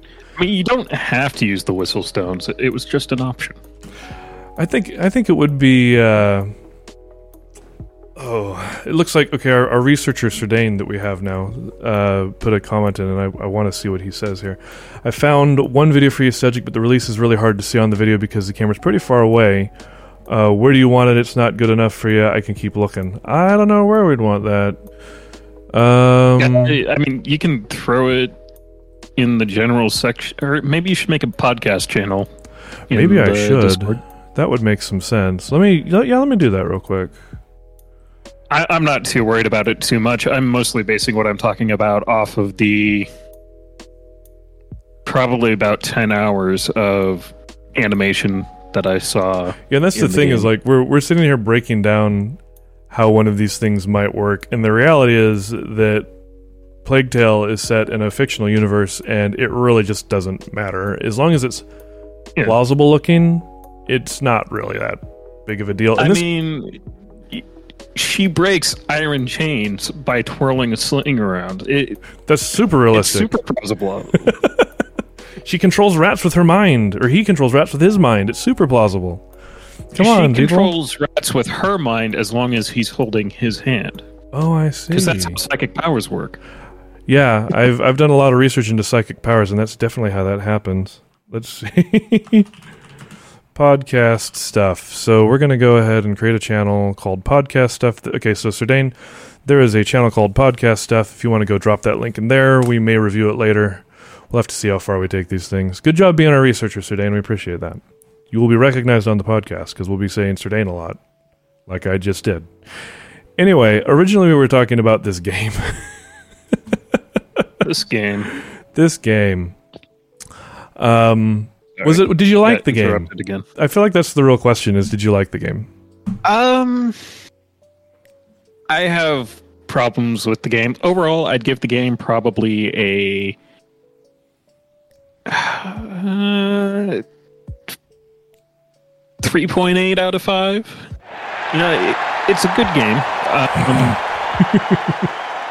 they angled it as a stealth game, and that's where it really starts to fall apart. Mostly because there's not a whole lot of communication of Hmm. where the failure states are, and it's very natural in that respect. But there were a lot of times where coming off of games like Dark Souls and stuff where the timings are very tight, hmm it would hit the dodge button whenever I saw them start the swing. But according to the game's logic, if they've started the swing, you're already dead. Mm, that's not very good. Yeah. So there there's a lot of times where yeah, I just kept dying over and over again because there there is no health bar in the game. If you get caught, you're dead. Oh, really? Um Hardcore parkour right there. yeah, it's supposed to be more of a stealth puzzle game than it is an action game. Um and I don't fault it for that, but the implementation was kind of jank. Mm. Um, and projectiles were just as bad because once they're in the air, they've decided if they've hit you or not. And there's not a whole lot of indication of that. Hmm. Uh, there's there were also a bunch of times where it's like I'm standing four feet away from rats, and usually that's fine, but sometimes they just go for you anyways, and there's not much you can do about it. So not very good communicated. the- me, they're not communicating the cone of vision very well. I think is what that comes down to. The cone of senses, or I don't know. I watched that video. It's and I'm not confused. necessarily the senses, um, because they do communicate when someone's looking at you and stuff, but it, it's mostly communicating how the enemy actions actually affect the player, um, and more. Not so much like I don't know what's going to happen if someone attacks me with the sword. It's I don't know what the timing on it is because I have to react before they start the action. Hmm. Hmm. Yeah, that would make it It really. doesn't help that for whatever reason my computer was not happy to keep that game at a steady frame rate, meaning Yeah. Is there, really there were that- a lot of times where I just was dying because I was getting frame skips. Is it that intensive a game, or is it just? I think my computer's having a lot of problems lately Oh, poor such. because it's also a fairly old game. Hmm. Well, that's not great. Hopefully, your computer is able to get healthy again. That's not usually how computers work. yeah, that's been my experience too. So to summarize this game, um, is is okay. Three point five out of five. We should we should Yeah. come up with like a unit of measure. We should like biscuits. We should go out of six. You know, out of six. I think that's better. But like all my complaints How many is it out of six? The, I need to know. the anyway, The uh, the story was great. Um, theming, I think, was great. I honestly was having a, a lot of difficulty with the game because there's a lot of times where it feels like you can get through an area without taking down any guards or anything, and between games that really heavily lean on the morality systems Mm. in them um particularly i'm thinking like dishonored you get different endings depending on how yeah, many guards you've killed and how many other actions you've taken that create more chaos in the world um and with it being such a similar setting of plague ridden with rats coming up everywhere um it yeah. really made me stop and question a lot of whether or not I'm going to wind up being judged for the actions I've taken. When I think I have not looked up whether or not there's alternate endings because honestly, I don't want to know. um, I think the entire point of the story, hence A Plague Tale Innocence, is kind of just all of the characters involved slowly losing their innocence as they're forced to commit more and more atrocities just to stay alive. I mean, at one point, you literally This is wind up leading leading a pig into a an area with rats with feed, and then you lock it in there and lure the rats over to it to kill it, so that you can get through an area. So that's just that's just gross. It's interesting. These Yeah. survival horror games seem to be really leaning into what kind of monster are you sorts of mechanics these days, and it's like I'm just playing a game, dude.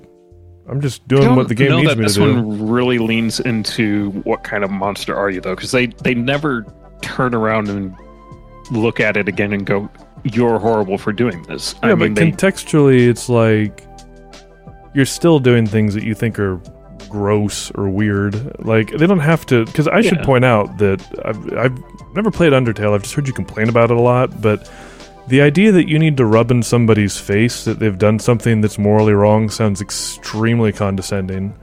Um, like you're being scolded at church or something. Like Tale doesn't rub it in your face. They just bring up the situation and they more acknowledge that, like, no, you did it to live. Like, there was no choice. But it still feels like I don't know. Like I don't need to be told things like that. I feel like I feel like it. It starts to feel like the developer had a message they wanted to plant into your mind at that point when they start. I don't know. I don't know. I feel like it's kind of weak writing. It's just my opinion. I feel like the players should be able to think to themselves, "Oh wow, I just had to do something kind of gross." Hmm you know, without somebody No, being that- like, "Hey, guess what? You did something gross." It's like, well, I, I know, I was there. I know. That's kind of what it comes down to, though, is like they never respond to it as the player chose to do this thing. It was always the characters in the world chose to do it. They're reacting to it and stuff like that because they Mhm. are all ostensibly children Yeah, having to deal with this. Um, Serdane Serdane points out it's uh, yeah, to show the results of your actions and don't state them out loud. I think I would. That's kind of what I'm getting at. But your point. Keep is going. that uh, a plague tale doesn't really fall into the morality trap, Oh, as I far see. as I can tell. Yeah, I, f- I feel like that's good then. So it sounds like Plague Tale at least does that bit well, at least in my opinion. By the way, Serdane also says we should we should have our unit of measure be orphans. So 3.5 orphans out of 5. I don't know who the half orphan is, but I don't even want to know how to quantify that. That seems kind of gross. it goes with the Plague Tale though. Anyway, we actually need to take a really quick break because I need to use the restroom. So we're going to take five minutes and we'll see if this gets cut out of the final podcast. My guess is probably so, but uh, we'll be back in just a second, CJ. So, and then we'll talk about what I've been playing. Sound good? Sure. Cool. Be back in a second.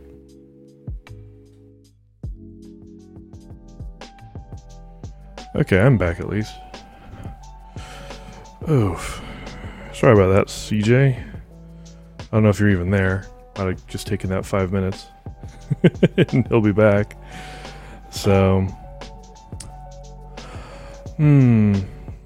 I'm trying to think of how to deal with comments when doing a podcast. Because I feel like if I try to read the comments all the time, I'm going to drive myself nuts trying to have a conversation and read comments. So I feel like I need to find breaking points and then read the comments. Is just my opinion. I don't quite know how to go about that. So I'll figure it out. We're figuring out all the things today. We will get there. Skim them and don't read them out loud, and use them if they are only say something. In if they only say something silly like "wubba lubba dub dub." I'll get right on that. Uh, wubba lubba dub dub. What are we doing? I'm making sure Serdane can read. He says it's easy for him to read. He's he's got a fifth grade reading level at least. And I was just asking if like the I have a a thing I typed up. Have you seen this? I'm sure you've seen this. I'm just trying to make sure Yeah. that it's like nice and big. And I included a quick note about context, just so that people know like I may not see it until long after they say it. So make sure that you include context, unless you're going to say wubba lubba dub dub like Serdane did, because yeah, that needs no context. Know what I mean? Ah, how was your break? Short. Mine too. so I'm gonna just go use the restroom and then come back really fast. Okay, so we Yeah. made fun of your game, and I think now we need to talk about the game I've been playing. Though to me, it feels like I should be talking about like all the games I've been playing because they kind of relate. Because I've been playing a bunch of games that are very similar, just to try to figure out which one's the ultimate winner in my mind. Um, No Man's Sky, right? no. No. Though I feel like I should go back and play it again just to get a little bit more context. Um, but I think the ones I can comment on right now would be uh, Everspace 2, though I can't say a lot about Everspace 2, Elite Dangerous, and um, Rebel Galaxy Outlaw, which was the one I was playing last night on stream for anybody who happened to be here. So, yeah. Those are games. Some details. Oh, I'm trying. I'm trying. Um, you thought it was Monster Hunter World, huh, Day? No, it wasn't Monster Hunter World. Every game's Monster Hunter World, or at this point, Warframe. Either one of those. I every game I play is one of those two. So yeah, uh, it's been an interesting week. I think the reason why it's hard to talk about is just because my brain feels like it's still trying to process what the ever loving hell is going on. And I can always go back and ramble about Plague Tale some more. Nah, we've heard enough about trebuchets and slings, and is that what that conversation was about? There was a game too, wasn't there? But no. Um, plus, we both can ramble a little bit about Elite Dangerous and its yeah. myriad of problems and things that I think are awesome, at least. Uh, and I played Rebel Galaxy. It's interesting. I, I so for anybody who doesn't isn't familiar with these games, go and play them right now stop the podcast and go play both of them, and then, and then come back. But don't play the Odyssey expansion on Elite Dangerous because I haven't played it yet, and it doesn't matter to the conversation. Now this, but this all sprung out of a conversation that we had, you and I had earlier in the week, where I was like, "Why aren't there any other games that are like No Man's Sky?" And you were like, "There's a bunch of games that are like No Man's Sky." You twit. Uh, and then you proceeded to list a bunch that were relatively similar to varying degrees, several of which uh, definitely caught my eye and a couple of which I have actually tried at this point. So, uh, for people who have not played No Man's Sky, try not to think about the disappointment that was the original release of No Man's Sky and understand that now it's a space exploration game with a lot of very pretty graphics, um, where you basically, to me, the major mechanic of No Man's Sky is still base building and crafting. Like, that's the big thing. People want to believe it's about exploration, but the planets are all so I don't know. Everything feels kind of the same, uh, no matter what world you go to. Still, to me. So, but some people are starting to enjoy it more because the the autogen is getting more complex, and you're starting to see more interesting things. So, more of an argument can be made, obviously, for it being an exploration game, but it still feels like the mechanics are more shaded towards being a builder and a crafting game. Um, I think that, and a lot of people really uh, like it, to, just not me. Go ahead. Not to uh, get back into this old conversation again. Oh no, we might as well. the auto generation on No Man's Sky is always going to feel lacklustered until they start enabling it to do second and third passes because you don't get the kind of environmental storytelling by auto generating once. You're yeah. You need to have events happen to create the stories and currently it's just is there a random ruin here? Mm-hmm. Okay. That's pretty much it. To me, the biggest problem I have with No Man's Sky is it is too. This is going to sound strange, but it's. It, pardon me. There's a lot of. I always. I, I catch myself saying things like, "My biggest problem." Now, there's there's a list of biggest problems, so don't take this as the biggest problem that there is. One of the things that bugs me is the density of things and I think this goes back to why I say I feel like it's more of a building game than anything else because everywhere that you go, most of the resources that you need are within line of sight. Um, there's there's really not a need to explore to build. Like everything's just kind of right next to you, and everything's kind of spread out evenly. Like no matter where you land on a planet, there's gonna be some stone nearby for ferret for ferrite, um, and there's there's a few other resources that are like always just somewhere nearby. Carbon's always nearby because there's always trees. There's never deserts or anything like that. Everything's just kind of hilly, and now they've changed the auto generator so it's kind of hilly, and then it's more hilly sometimes. Um, but everywhere you go, the resources are fundamentally the same, so you don't get this feeling like, oh hey, I I am really lucky to have found something because you knew it was going to be there. Like there's not a lot of yeah. oh geez, wow. Like on in real life, which isn't necessarily what you need to model for a game. But in real life, you're really lucky when you find a vein of copper. And then you spend millions upon tens of millions, possibly billions of dollars developing a mine around that site because you found copper. And that's just not how the game works. The game is like there's just literally resources sitting all over the ground, sometimes in giant clumps that you can very easily see because that's how that works. Um, You can very easily see all of the resources, but to collect them in any significant quantity is not really feasible as far as Yeah. I'm concerned. no, I, I agree. Like you're And not you- going to run into a giant vein of copper that you can then build a mine on top of and get ore out of for the next several days of gameplay. Like that's not a thing, right? Yeah.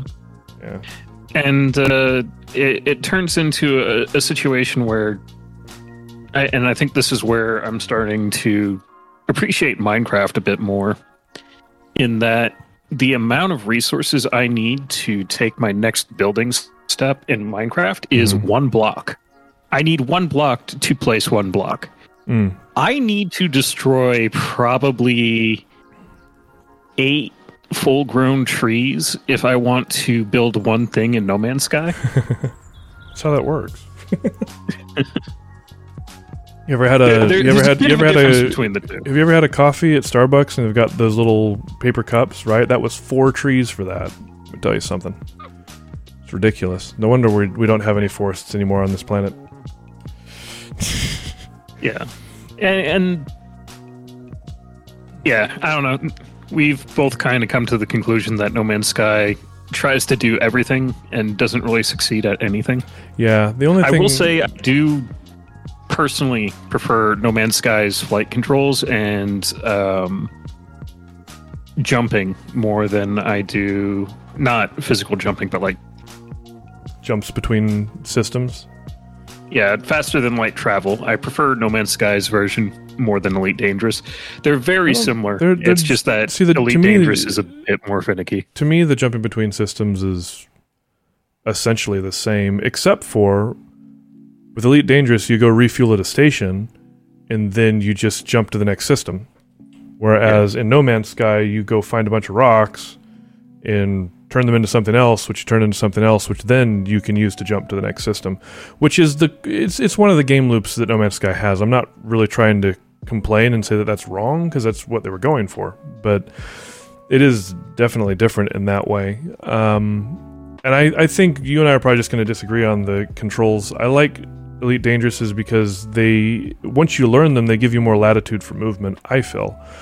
Um, but No Man's Sky's are definitely more accessible, and actually, they No Man's Sky's controls remind me a lot of Rebel Galaxy Outlaws controls, Hmm.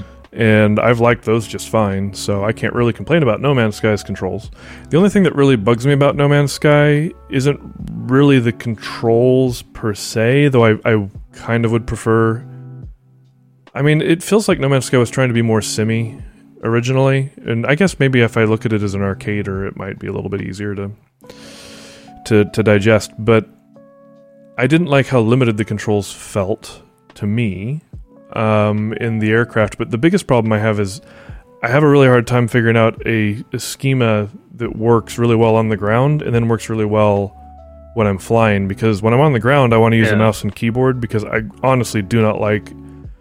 Not that I never use controllers for first-person shooters, because every now and then I go all heathen and do that. But um, I don't like how No Man's Sky implemented their character control for a controller, and so I want to use mouse and keyboard. But then when I get into space, I really don't want to use mouse and keyboard because a ship should be flown with a stick. Gosh darn it!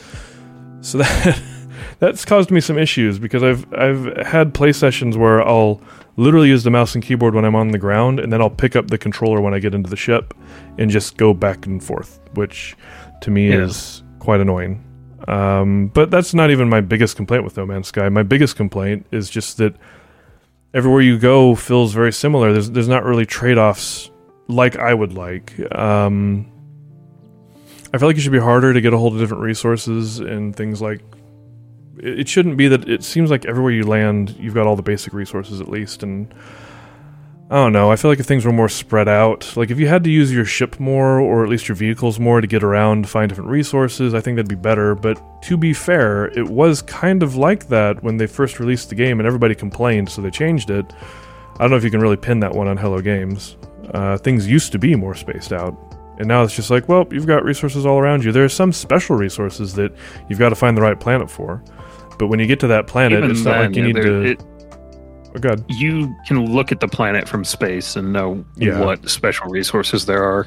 And in a lot of ways, Um, like that would be okay with me if once you got onto the ground, you still had to search for stuff, but you don't. It's usually just right wherever you first set down, and the, the lack of multiple biomes also bugs me. And da da da. I, I think that people were complaining about there not being enough resources in their proximity because of how janky the player movement and the resource drain is. Because when you're on a planet in No Man's Sky, if there's any sort of weather whatsoever, hmm the life support system drains really quickly.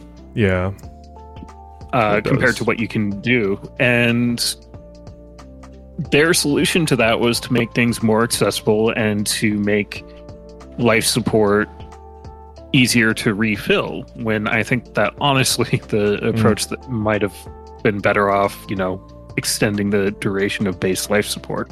yeah. Because if I'm on a planet and I'm traversing unknown areas, I don't want to have a one minute timer on what I can do, which it honestly feels like at the start of the game. It should probably be base 15 minutes with um, upwards of a an hour to real time that Yeah. I can spend in harsh weather if I'm actually planning on exploring something. I mean, if you have the technology to do light jumps between systems, faster than light speed jumps between systems, you'd think you'd have the technology to be able to be planet side in a harsh environment for more than a couple hours. Another another personal pet peeve is that there are way too many planets that have life on them. Um, but that's that's definitely a personal peeve. I'm sure there are a lot of folks who would hear me say that and be like, "But we like there to be planets with life on them," and that's fair. Like that's a personal thing. Um, But as far as I'm aware, like finding a planet with life on it is incredibly rare in real life. I mean, even when you look at games like uh, Elite Dangerous, which you can run into a bunch of inhabited worlds, that's technically also unrealistic. But I think the stuff in Elite Dangerous though is all terraformed, so maybe it's less unrealistic. I don't know. I don't know. Ah, No Man's Sky. But I think that probably these days what bugs me the most about No Man's Sky is it never feels like they go back and fix the core stuff. They just kind of bolt more things on. Yeah.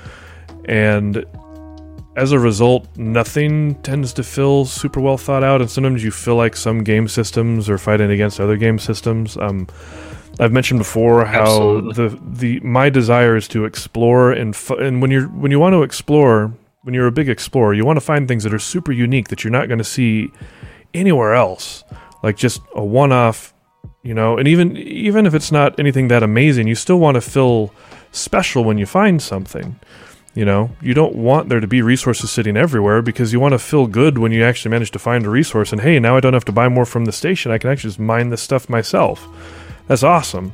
I think that those moments are completely missing from No Man's Sky, and the reason for that is because it's more trying to be a builder than an exploration game, but it still has a bunch of stuff that kind of points towards exploration at the same time. Well, so, Like, those are in the context contradictions. of a builder, it doesn't really give you that sense of special things because most of the really unique stuff that you can find, you can't do anything with them. It's just sold to a station for credits. See, and that's because the game's trying to also be an economic simulator.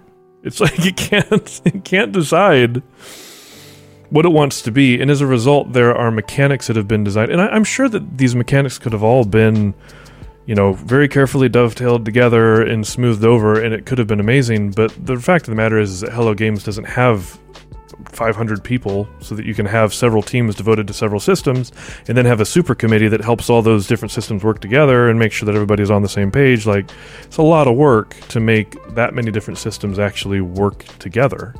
Um, and hello games doesn't have the infrastructure for that. I really genuinely wish they'd just picked a thing and gone with it. And i don't necessarily care what it is at least you're not because if you just decide hey this is just going to be a space builder game we're not really going to worry about exploration. It's just it's space builder. We're not going to worry about the economy simulator. It's just you're you're building things in space. It's what most people seem to enjoy in the game when I go to the subreddit. So just go with that. And at that point, you can cut out all the nonsense. And they just haven't haven't done that. So it, it feels like it, everything seems to contradict. All the systems seem to fight each other.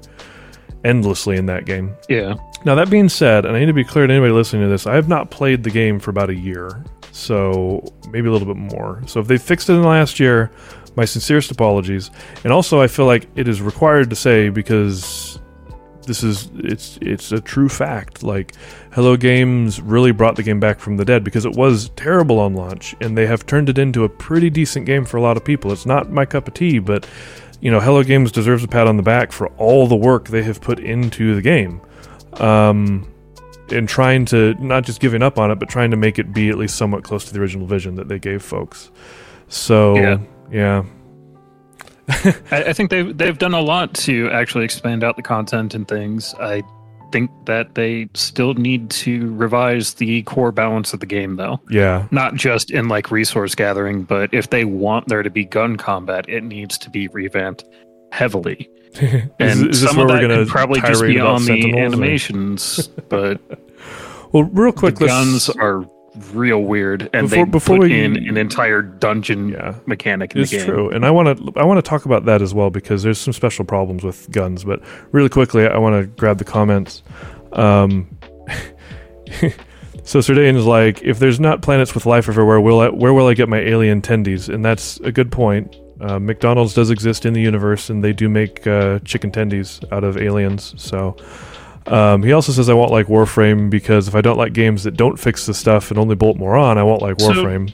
but CJ is gonna CJ is gonna argue with and fixes the main content okay. every 10 patches or, or so which means every two years That's not, it's that's not, not, a great cadence. but it's better than no man's sky Uh, yeah, that was that comment there. And then if Maxis would have gone back and expanded Spore, yeah, that would have been cool. It's not completely related to what we're talking about, but that is also an interesting thing to think about. Um, I'm sure Sardane's about to be like, no, this is how it relates. Let's talk about guns. So, combat in No Man's Sky. friggin' Sentinels is the first thing I think about when I think of combat. I just want to be able to mine a mm-hmm. friggin' rock. Like, leave me alone. People and people use the lore excuse here, and it drives me nuts. People are like, "Oh no, but see, if you if you beat the game or if you get far enough in the game, you have to understand, like with the lore, that's why the Sentinels are everywhere." To which my response is, as I've also heard on Folding Ideas several times, is, "You made the lore as the game creator, and you can change it." Like a lot of people will use, well, that's the lore to explain why characters are allowed to be super sexist or racist or things like that. And the reality is, the lore, it's not like you're reading a history book and you're just talking about people who existed in a different time and actually were there and actually had their own things they had to contend with. You made this world up. And for some reason, you made up a world where whenever I try to go and friggin' get some carbon out of a friggin' tree, there's a friggin' sentinel in my face shining blue lights at me and telling me that if I keep shooting the tree to collect resources, we're gonna have a fight. And then you have to get into No Man's Sky's janky combat system as a result of this. So, oh man. Oh man. yeah Ugh. I don't know why that. i think that if you went back into the game now you'd have less of a problem with that just because they've toned down sentinels Just get a rid bit. of them. It's, like somebody being like, "Well, I've, I've, you know, I know I've beaten you every day this week. I'm going to reduce it to just beating you once a week." It's like, no, stop doing that. That's probably a terrible example. I apologize to anybody who's actually had to deal with that in real life. You know, I always catch myself right after I say the dumb thing, but the reality is that they're just not a good mechanic. I just I don't like them at all. The only thing they could really do to fix them is to restrict sentinels to important sentinel locations, like their little bases that they have. Sure, have sentinels in their sentinel bases, but why do they have a sentinel think everywhere I go? you could probably get away with having sentinels relatively everywhere. Like you don't want them at the density that you're remembering, but Mm, about half as often as that, it, they would be a interesting mechanic if they didn't spawn potentially infinite waves of enemies. Like Yes. the base, there is one combat encounter in that game when you fight a sentinel, and it just repeats every time. And I know that there's technically ways to shut it off, but Apparently, if you do it long enough and you blow up the final boss of the of that world, you'll stop having sentinels sent after you in that world. Or something. But it, it takes too long to do that. You can't do that as an entry Yep. level player. You need to spec towards combat, which is the least satisfying thing to do in that game. I feel. I feel like the Sentinels should just be like I don't even mind if they're as uh, if they're as dense as they currently are, as long as they don't bug you. Like I would think it would actually be kind of interesting story wise if you always had a Sentinel somewhere around. But whenever they saw you doing something, they just kind of maybe pause for a second and then look at you like, oh, huh, well, there's another thing that's happening in this world that I'm watching, and then just move on with their day you know? And then it could even turn into this mechanic where if you do something and the sentinel suddenly is actually more interested like comes over and is like hey what are you doing? Maybe you know that you're closer to and there's nothing like this in the game but maybe at that point you'd know you're closer to something right? Like wouldn't that make more sense than just they always react the same way? Like Yeah, i, I don't know. I don't know. And I, I think that's kind of what the Sentinels are missing. They're too one note. yeah. And it's not death note it's just one note and, and outside of one building structure, I think you're always first going to encounter the basic sentinel, the Mhm. little hovering dude, yeah, yeah. and then you get the robot dog, and then you get a mix, and then you get the giant walker, and like. I can play that combat encounter in my head, and it's already not fun. Um, I don't need to do it every time I need to go mining. Yeah, every new planet you go on to, it's like, I think it's every time you land. Even, I think if you leave the planet and come back, it resets it. I don't remember, and they may have changed that. I know there are supposed to be worlds now that don't have sentinels at all, but I don't know. I don't think that fixes it. I really don't. So anyway, we weren't necessarily going to just rant and rave about No Man's Sky. I was going to talk about the games that I've been playing recently, and I think this is a good jumping off point for Elite Dangerous because one of the things that I appreciate about Elite Dangerous, at least, is it's not trying to be everything. Not yet, anyway. Odyssey makes me wonder, but um, it's not trying to I be all the Odyssey things. was in development specifically because No Man's Sky got a lot of press. I don't know that that's necessarily true. Because I was looking at some of the videos of what. To be honest, it reminds me more of what you get in X4, which is another spaceship trading commodity game. Um, in X4, they added an ability to walk around in the bases so you could talk to people and just kind of see them, and it just made it more alive. And then they did add planet side combat, but it's nothing like what you see in No Man's Sky. You do have some missions that now you can explore things on foot a little bit, but they didn't really add like whole bunches of vegetation or they didn't add a building aspect. Oh, I hope they don't add base building. If they add base building, that's going to be a bit of a red flag for me. Because I think trying to get base building to work with exploration is really hard. I think they should work more on ship customization because you can explore with your ship. You can't so much explore with a base. Uh, it's just not how that really works.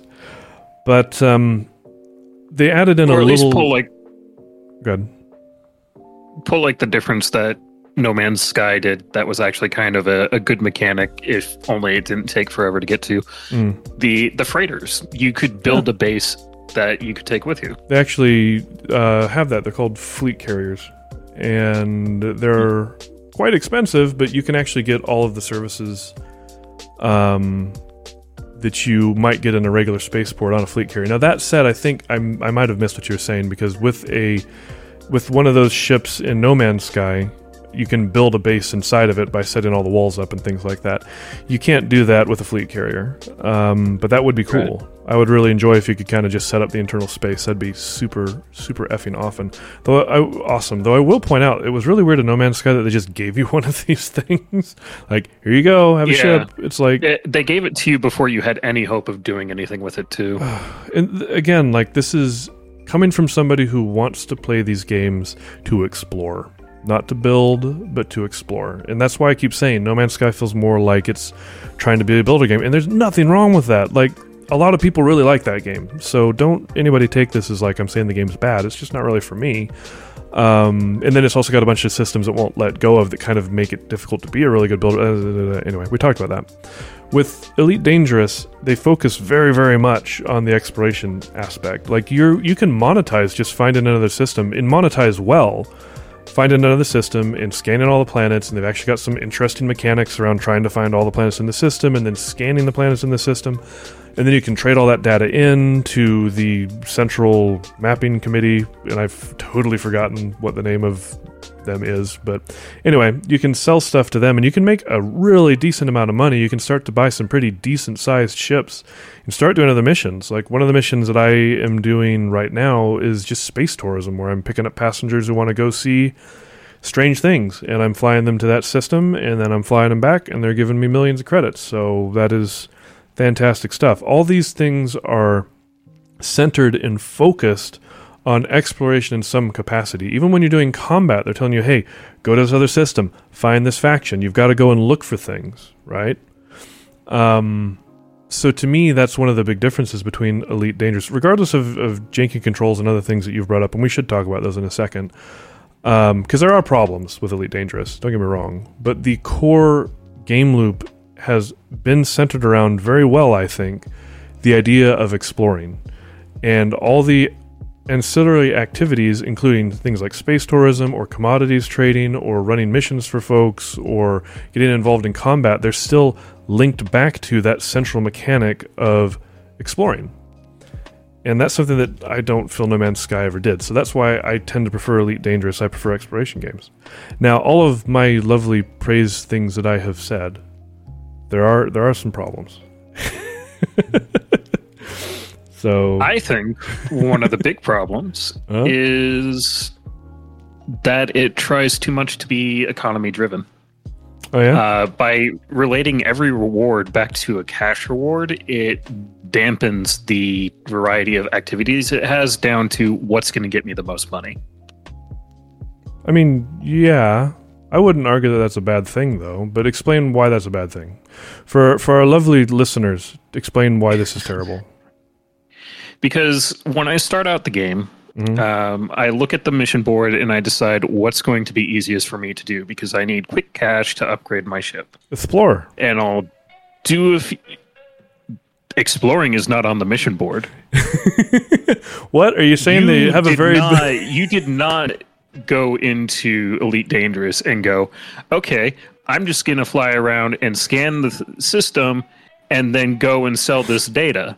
Are you, you saying? Are you saying I had to go? Are you, are you, saying I had to go to the subreddit to have that explained?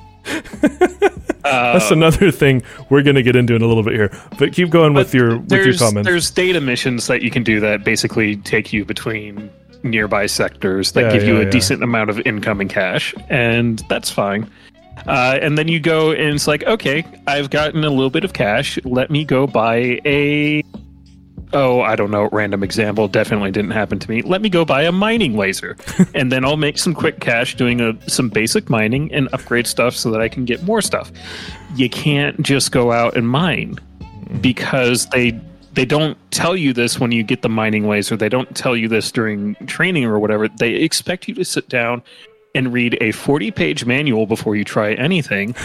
So you go out to get ores from mining and you find out you can't pick up ores because you don't have anywhere you can put them. You have empty cargo holds, but you can't put rocks in your cargo hold. That doesn't make any sense. Yep. You need things and, specifically for holding rocks. And to be fair, that actually which don't exist in the world. Yeah, technically, it's true in real life too. Um, it, totally yeah, random example, no personal connection. Yeah, yeah. You go like they collected moon rocks and they put them in what are essentially heavy duty burlap sacks, and then they brought them back. No, you don't it's understand. They were heavy duty space burlap sacks. See, it's a little different. but no, like if you're talking about, to be clear, if you're talking about transport in real life, there actually are. If we're talking about ships, like seabound ships, there are different kinds of holds that you need for different sorts of things. All of that said this kind of goes back to probably our biggest complaint, which is the lack of explanations. And I know that things are supposed to be okay. So often folks will try to uh, reference real, you to real the. Quick, let me finish up the the mining tangent. Please do. Even once you get all of the stuff you need, you're looking at, at the start of it. You're looking at probably about eight hours of work to come back and get a thousand credits, whereas one of the courier missions will easily net you 20,000 credits, and it costs usually around 10k to get any particular upgrade for a ship Mm. at the entry level. So Mhm. it is just not feasible to do a mining route early in the game. Yeah, And- I agree. By relating everything back to just a flat amount of credits, it really limits what they can do with it because if I the the route that I wish they had in there for mining was that I could mine, I could refine, and then I could build my own stuff. Yeah. Which as far as I know isn't a route you can do. Yeah, I don't. I don't think that it really is. And two thing, two thoughts kind of stem off of this. One is, is it's definitely true that there are optimal ways to start the game. So, anytime there's an optimal way for anybody who's curious, if you've never thought about this before, if there's an optimal way to start a game, that means you're limited in the choices that you can take at the beginning of the game. Because there are ways that you could do it that are going to cause you to have a quote unquote bad time. For example, starting off with just a small amount of mining in Elite Dangerous is not really the best idea. The optimal way to start Elite Dangerous is to go exploring and to find different systems and to take down map data and then sell it. Like that's the best way to make money early in the game. And then soon after that, you're going to start moving passengers is usually the next thing. And then after you've done these sorts of things, and there's a few other activities that have to do with blowing up pirates as well that also can make you some money around there. Somewhere in there, you can actually start getting into real mining, which is not this little dinky stuff, but like it's this multi step process where you go and find void crystals inside of the rings of planets that have rings, and you have to crack them open in a multi step process, and then eventually you hopefully get some void crystals, and yeah, they're worth epic tons of money. But that's so ways down the way, so don't just don't just jump straight into mining because it's not a very good idea. So having an optimal route, though, I think you're correct in saying that having an optimal route is limiting to what the player can do, and the money-based economy, especially if you don't set up the economy correctly, can definitely contribute to that. I think that I'm just lucky with this particular game because it just so happens the optimal route is what I wanted to do. So that worked out for me pretty well. But this does lead back to another thing that we've both been complaining about, and I feel like we should try to cover real quick, which is just that like the lack of communication in that game about what your options are is ludicrous. And I know folks will say, "Well, just go and take a look at the the pilot's handbook or the player's handbook or whatever it is." Um, I dove into it yesterday. essentially a, a wiki that you don't have to actually have internet access for. Uh, ostensibly, um, though you have to be online to play the game. So that's anyway. Point is, True. the point is that The wiki is probably a better source of information. It's a much still. better source of information. Like I was trying to do a passenger thing yesterday and I couldn't figure out how to do it. So I went to the the fabled pilot handbook. I hadn't up to that point, but I was like I should try to use it at least once cuz normally I just go and look it up online somewhere. And I went through the whole entire thing looking for an explanation of how to do passenger service. And guess what? It's not in there. It's nowhere in there. They tell you to go to a like the passenger basically tells you, "Hey, go to this system and go to this place." What I didn't know, and this is kind of a stupid rookie mistake, but what I didn't know is that when you get to the beacon, you have to actually target the beacon and then it will scan it, which is something I, I've known you can do with beacons because I use it to get data for systems all the time. But I f- failed to do that, and I moved on to the next place that I was supposed to go to, and now I'm like 140 light years from this beacon that I need to go scan. Not happy about this, but it wasn't explained. And I know people are like, well, we shouldn't have to spell everything out for you. To which my response is, it's a made up universe. Yes, you do. You really do. you need to tell me. Um, Yeah. And that's just one example of many. Like, they just kind of kick you out of the nest and say, go figure it out. Like, even just a little clue that says, hey, best way to make money early on, go explore other galaxies and sell the map data. It's just three sentences. You could have just had the person say three sentences and, and send you along your merry way. Even just that small something would have given you an indication of the best way to make money and kind of would be a good um, statement of intent for the game in general. If the tutorial's telling you, hey, going and exploring is the best way to make money, then you kind of have to assume, well, this game must be about exploring then. Not about mining or fighting, but really more about exploring, you know?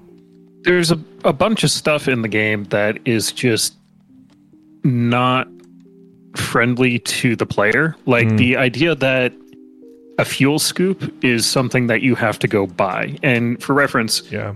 in Elite Dangerous, you have a limited amount of fuel on your ship. Usually it's not a problem. You're jumping from port to port, you refuel when you're at port.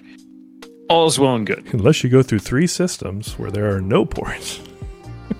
And that This is also not a personal example to from a lot of people. th- th- this is also not a personal example from from Cedric's playthrough. Definitely not. Definitely didn't happen to Cedric. Um, and you run out of fuel. There is nothing that you can do to reclaim that ship. In you fact, need to contact other players yep. to ask for help. There's there's so little there's so much nothing around fixing that problem yourself that there is an entire guild called the Fuel Rats that are devoted to coming and helping you out. Like it's such a common problem that a organization that was formed outside of the game and has a very strong membership exists to fix the problem. and I'm sure it's it's kind of viewed in the sense of oh well, we're just we're all helping each other out and in some ways yeah that's that's good but um yeah. You know you could have at least warned me. Yeah. like and that was the thing is like they don't really warn you about this. I think if they warn you it's a little bit more fair but i remember you getting on discord with me and being like so i ran out of fuel. And my immediate thought was ah dang because i already knew from watching some videos and reading some some posts that that was a really bad thing. But definitely when you were talking to me it was pretty clear that um you had not been informed. I mean, like I, I knew it was a bad thing. My main frustration was like, I knew I was running low on fuel. I'm like, I need to dock at the next station I see. yeah But it just never. There was no station. I jumped to four different systems and did not see a station. My my general Um, rule is if I see the so there's two things for anybody listening to this. There's there's two things that can help. One is I don't let first off I bought like a huge old tank basically so that I can Mhm. do bunches and bunches of jumps. So that's one thing. Another thing is if my tank gets towards half, I start every system I go to, I'm looking for a place to refuel it, and usually I can find one in a couple. The last thing, and this is I think kind of a almost personal to CJ one because I know you don't like playing in the online mode.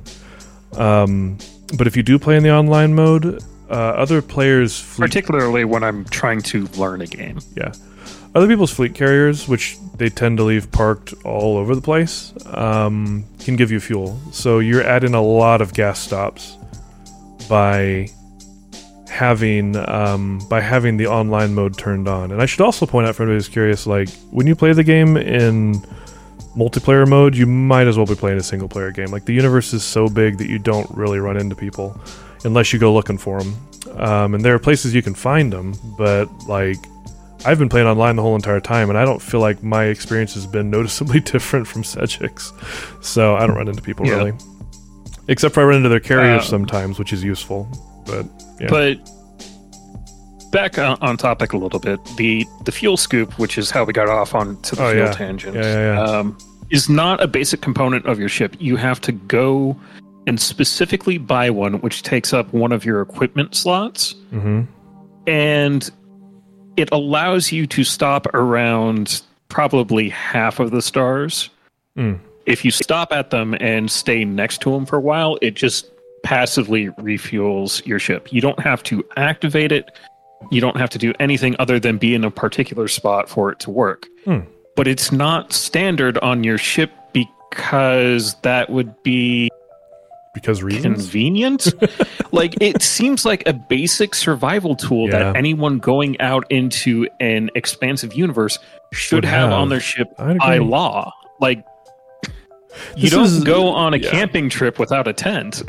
Oh, I mean, some people do, but I see what you're saying. Like, you know, most people don't go uh, on car trips without having a way to refuel.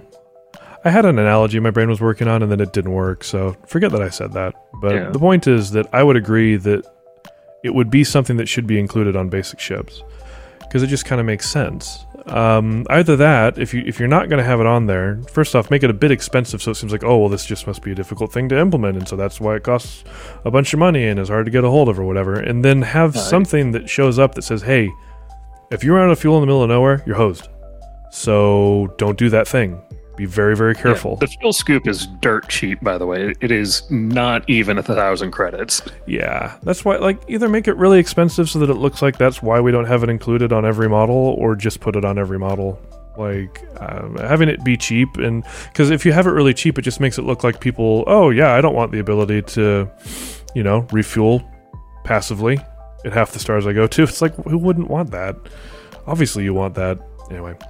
Anyway, um, we've just gone over But, yeah. two hours a little bit. Um, I'm trying to think. Like, oh, I wanted to talk about one more thing because we've been talking about three games here that are all related.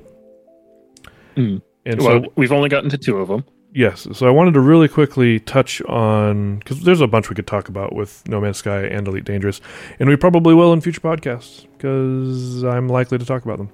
But the last one I wanted to talk about, and this one we may not talk about again, is uh, Rebel Galaxy, which is very interesting to me. Um, Hmm. It's not as I don't quite know how to put it. Like Elite Dangerous tries to be a bit difficult, and it's one of those things where the brain kind of thinks, well, if this is difficult and a little bit obtuse, then it must be more realistic. That's a whole other conversation, probably for another day. What does realism mean when you're talking about a fantasy space game? Because I don't think any game can claim that it's more realistic than others. They can just claim that they're more difficult and more obtuse. um, that doesn't make it more realistic necessarily. So but it feels less like it's trying to be simmy, but it's not quite arcadey, so it's kind of like a sim light, is what I tend to call them, where they're trying to be sim ish, but uh, they're giving you a lot of help as well. Like there's an auto follow button in uh, Rebel Galaxy. You can just hold down the left trigger, and your your craft will point towards the ship you're trying to pursue. It won't aim you exactly, but it'll get you like, you know, so that it's in like a little circle on the front of your uh, on the front of your screen. But the thing that Rebel Galaxy has in spades that neither No Man's Sky or Elite Dangerous can even kind of get close to is personality. Like that game has so much personality, it's ridiculous. It's like there's a, there's a really easy to follow setting. It's basically a western in space, kind of like um, Firefly, but not exactly the same um, for a lot of reasons. Like a lot of the systems are named after Midwestern states or, or cities. Like there was a Lubbock, Texas that was in there. It's a, it's a, a space station that is in the Texas system. So there's a Lubbock, Texas. There's an Austin, Texas. Like there's a Colorado. There's Wyoming. Like there's all these different places, and then everybody kind of talks like you and acts like you'd expect uh, of people who are in that area. Um, so it's uh, it, it's and there's like the music fits really well with the theme. The graphics fit really well with the theme every space station you go to, there's a bar that you go to, and you can gamble there. You can play eight ball if you want to, and you can win money. And like, it's just, it's crazy. And it does all this flavor along with there's actually commodity trading. It's not in depth, but there is commodity trading. There's also space combat, and there's also bunches of missions you can follow. They're all kind of a little bit simpler than you'd get in Elite Dangerous or No Man's Sky, but they're all very fun and very accessible. And the systems are all kind of the common fare you'd expect from one of these uh, space sims, but um, there are a lot of assists. So rather than necessarily, um, rather than necessarily trying to uh, get rid of the quote unquote realism stuff, they just make so you've got a lot of assists to make it easier to do the things that you're supposed to be able to do. So the game ends up being extremely accessible, and I could not recommend that game enough at this at this point in time. Now it's funny because I find myself wanting to go back to Elite Dangerous still because it's more relaxing. Like Yeah. Rebel Galaxy is definitely straight in your face. And it is loud and it is brash and it is awesome. But for me that's a small doses thing. So I'll probably play it here and there until I'm until I'm done with it. But heavily, highly recommend. That's definitely five out of five orphans, I'm thinking, Serdane. So, and Serdane put in a real quick comment here about realism. The only thing a space sim can claim is realistic is if it obeys Newtonian physics. Anything past that is pure fantasy because you're in space. Actually, actually, Don't know that current space travel follows Newtonian physics. well, it should, yeah, because in reality, you wouldn't want to follow Newtonian physics. You'd want to follow N body physics. Uh, uh, see, I've been playing a lot of Kerbal Space Program, and I know these things. Because Newtonian physics actually is not completely correct. You need N body physics plus relativity if you want to be completely correct. And I'm telling you right now, none of these games gives a rat's ass about relativity. So it's like, you're going to go 400 times the speed of light. And it's like, Einstein's spinning in his grave right now. So yeah, I think that, but I do agree with the anything past that is pure fantasy because you're in space. So you should be paying attention to n-body physics, which is just an advanced form of Newtonian physics, um, and at least make a nod towards the fact that you're screwing with relativity, and that's probably about as, as good as you can get. So, but yeah, a, a fair point, Sir Dane. I do, I would agree with that. Anyway, Rebel Galaxy. Did you, you? I played it on stream yesterday, Cedric. Did you have any thoughts on it at all? Did you see it? You were watching, Um, weren't you? thought you were there. Yeah, I was. Yeah. I, I saw it. Um, I definitely agree that it has a lot more personality, and I think it comes down to the fact that it expects you to follow a plot, hmm and because of that, they have written a plot, which then means that they for the plot, which then means that they tried to make the world feel lived in. Elite Dangerous and No Man's Sky both are like, you get to do whatever you want, That's and as a result, we expect you to do anything and everything, so we can't focus on anything, and therefore, Yeah. everything has to be just as It's, important. it's and- endlessly expansive, and I think Elite Dangerous has done a good job of narrowing its scope beyond what No Man's Sky has done, because No Man's Sky is too open, in my opinion. But they do have that same kind of, because like there's like, is it 600 billion systems or 600 million? It's many, many, many systems in I'm Elite ridiculous. in Elite Dangerous, and then there's even more in No Man's Sky. Whereas inside of uh, Rebel Galaxy, I think it's under a hundred different systems, but that's fine because it means that every single system is purpose built, and it has a lot more Yeah. personality as a result. So I actually would count that as a massive plus.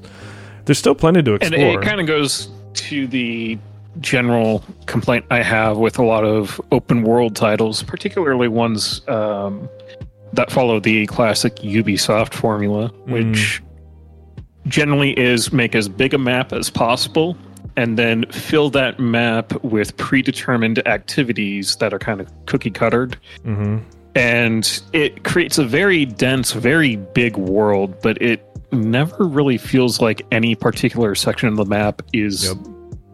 More interesting. I It's remember like, that was- what color do you want the background Yeah, to be? Cyberpunk 2077 had that problem as well. Like everywhere you go, there's always a gang fight going on. It's strange. All the neighborhoods are really bad.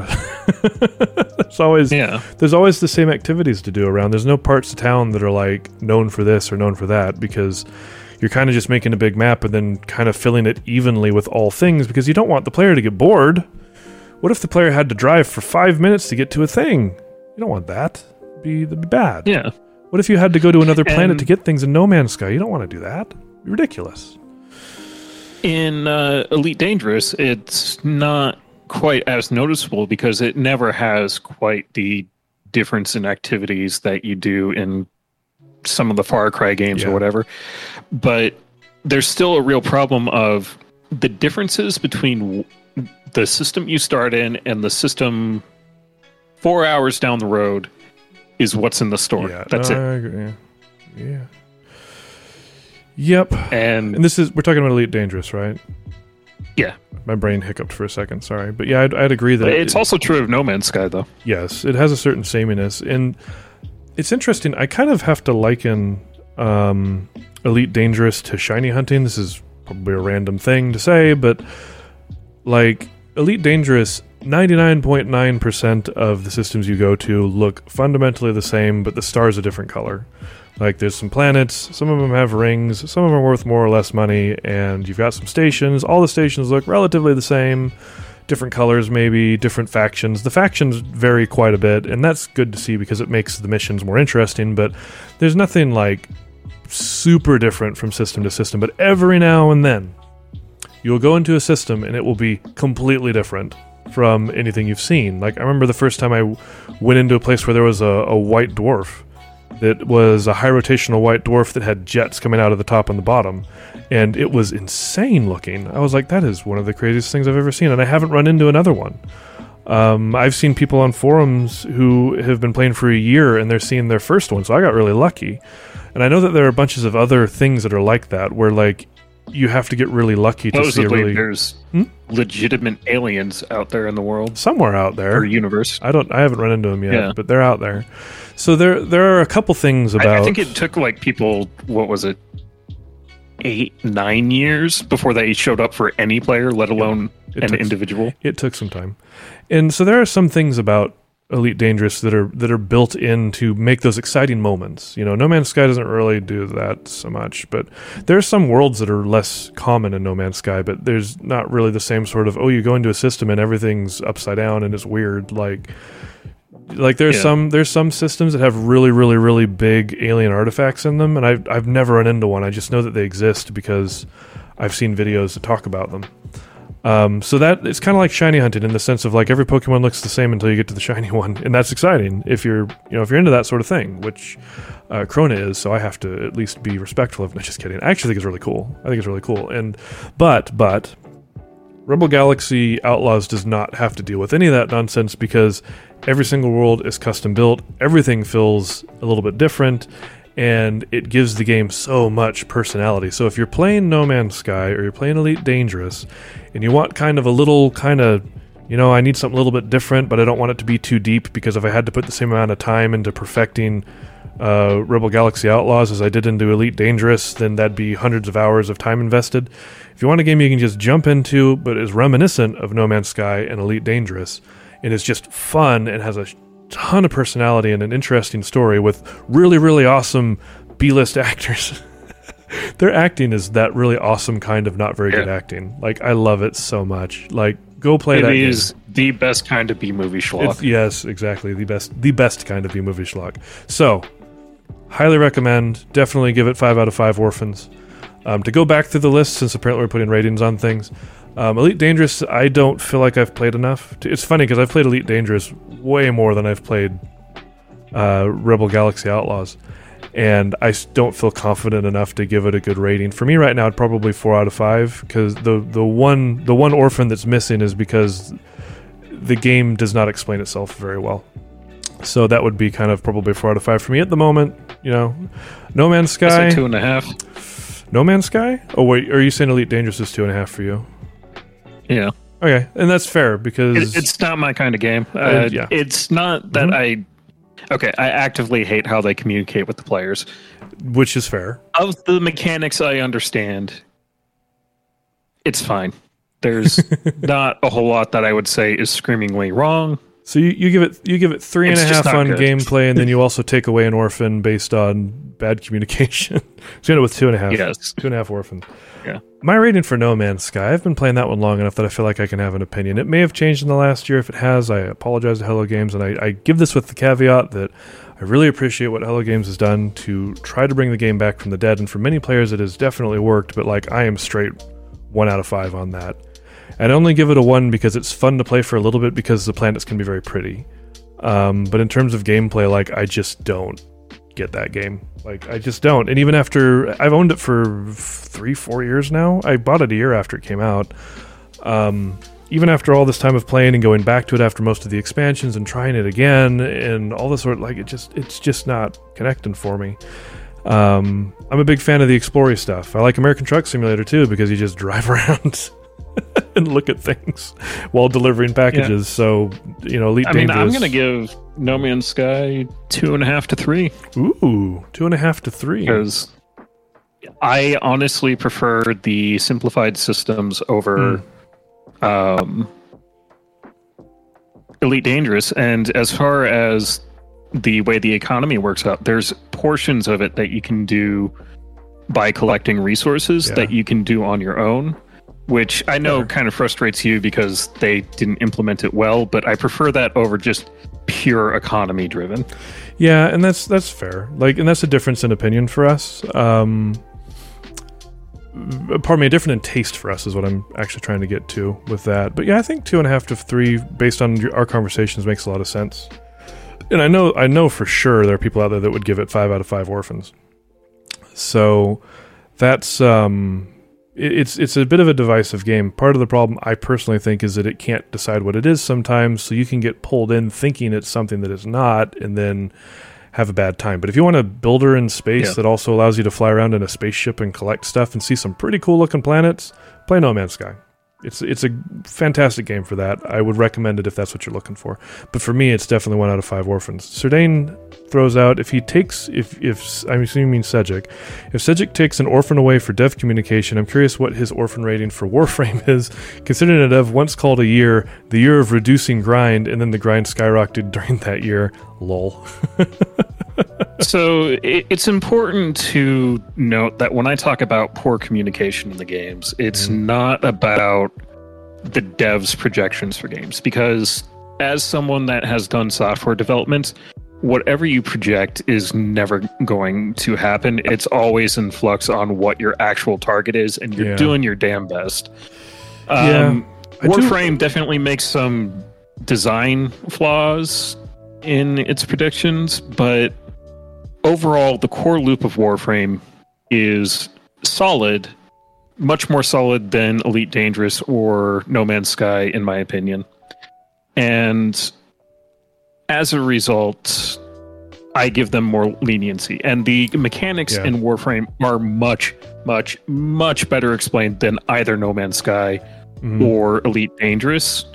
It's it's definitely um, important to note that there's a huge difference between company communication whether or not the company is communicating well and whether or not the game is communicating well. And I think mostly yeah. what we're talking about is whether or not the game is communicating well. And you're saying Warframe mm-hmm. actually does a decent job of that, right? Yeah, it, it doesn't overload you up front. It doesn't expect you to go reading through the manuals. There's tac there's actual feedback between when you're trying something and seeing how it actually affects the different enemies in the game. It's much more combat oriented, so it mm. does have a bit of an easier time in that there is immediate feedback. Um, but overall, um, to actually answer the question, I would probably give it a four because four. four orphans. Okay. Overall, I can't fault the game for anything. I actually have a lot of fun when I do wind up playing it. Mm. They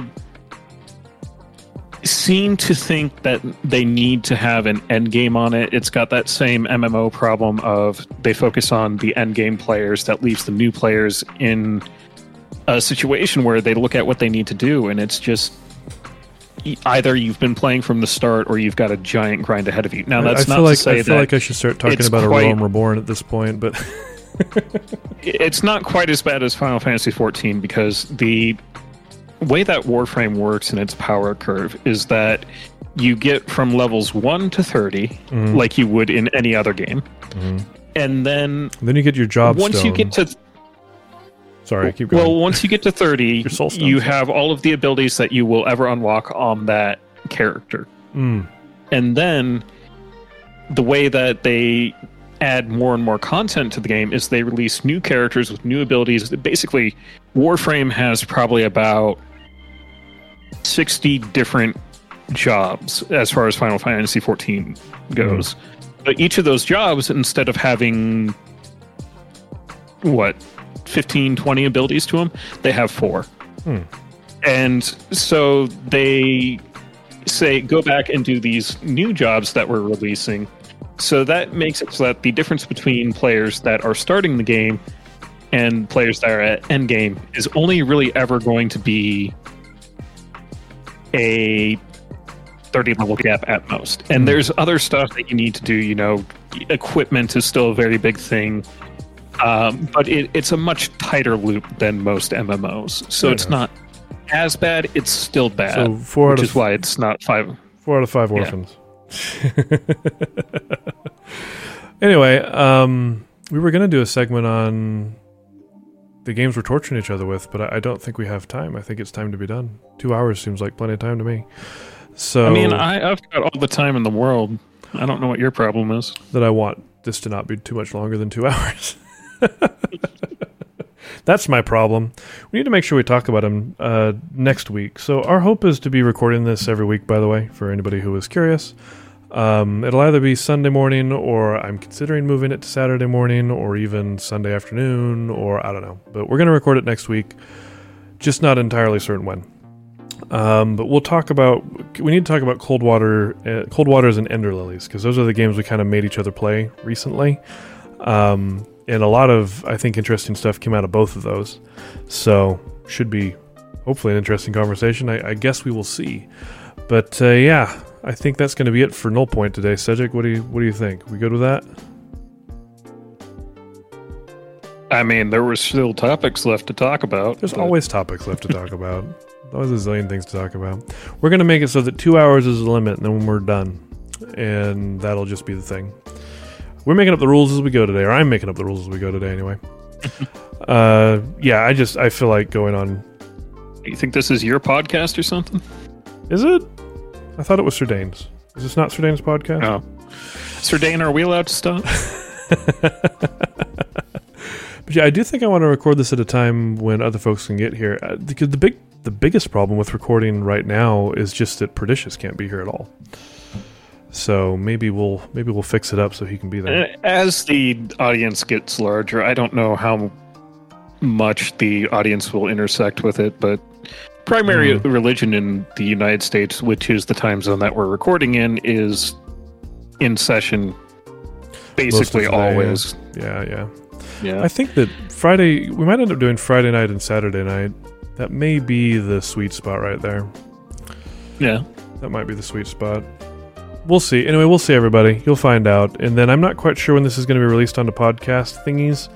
Sometime later this week. Uh, I need to figure out exactly how I'm going to go about that. So, but if you're listening to this right now and you're listening to the podcast, well, thank you for listening to us ramble for two hours, and thank you, Serdane, for being here during the recording. Um, got got to go to six hours. Nope, not gonna not gonna happen. Not gonna do it. I think that's an interesting thought, but no. so yeah, we'll be back again next week. Hopefully, we'll have a slightly better time that people can actually uh, can get to, and we'll just have to see how it goes from there. And this will hopefully be released as a podcast sometime later this week, and you can just listen to it for a couple hours, and who knows. Anyway, that'll be it for No Point today. You want to say goodbye, Cedric? Have a good week. What, what's the time scale? Week?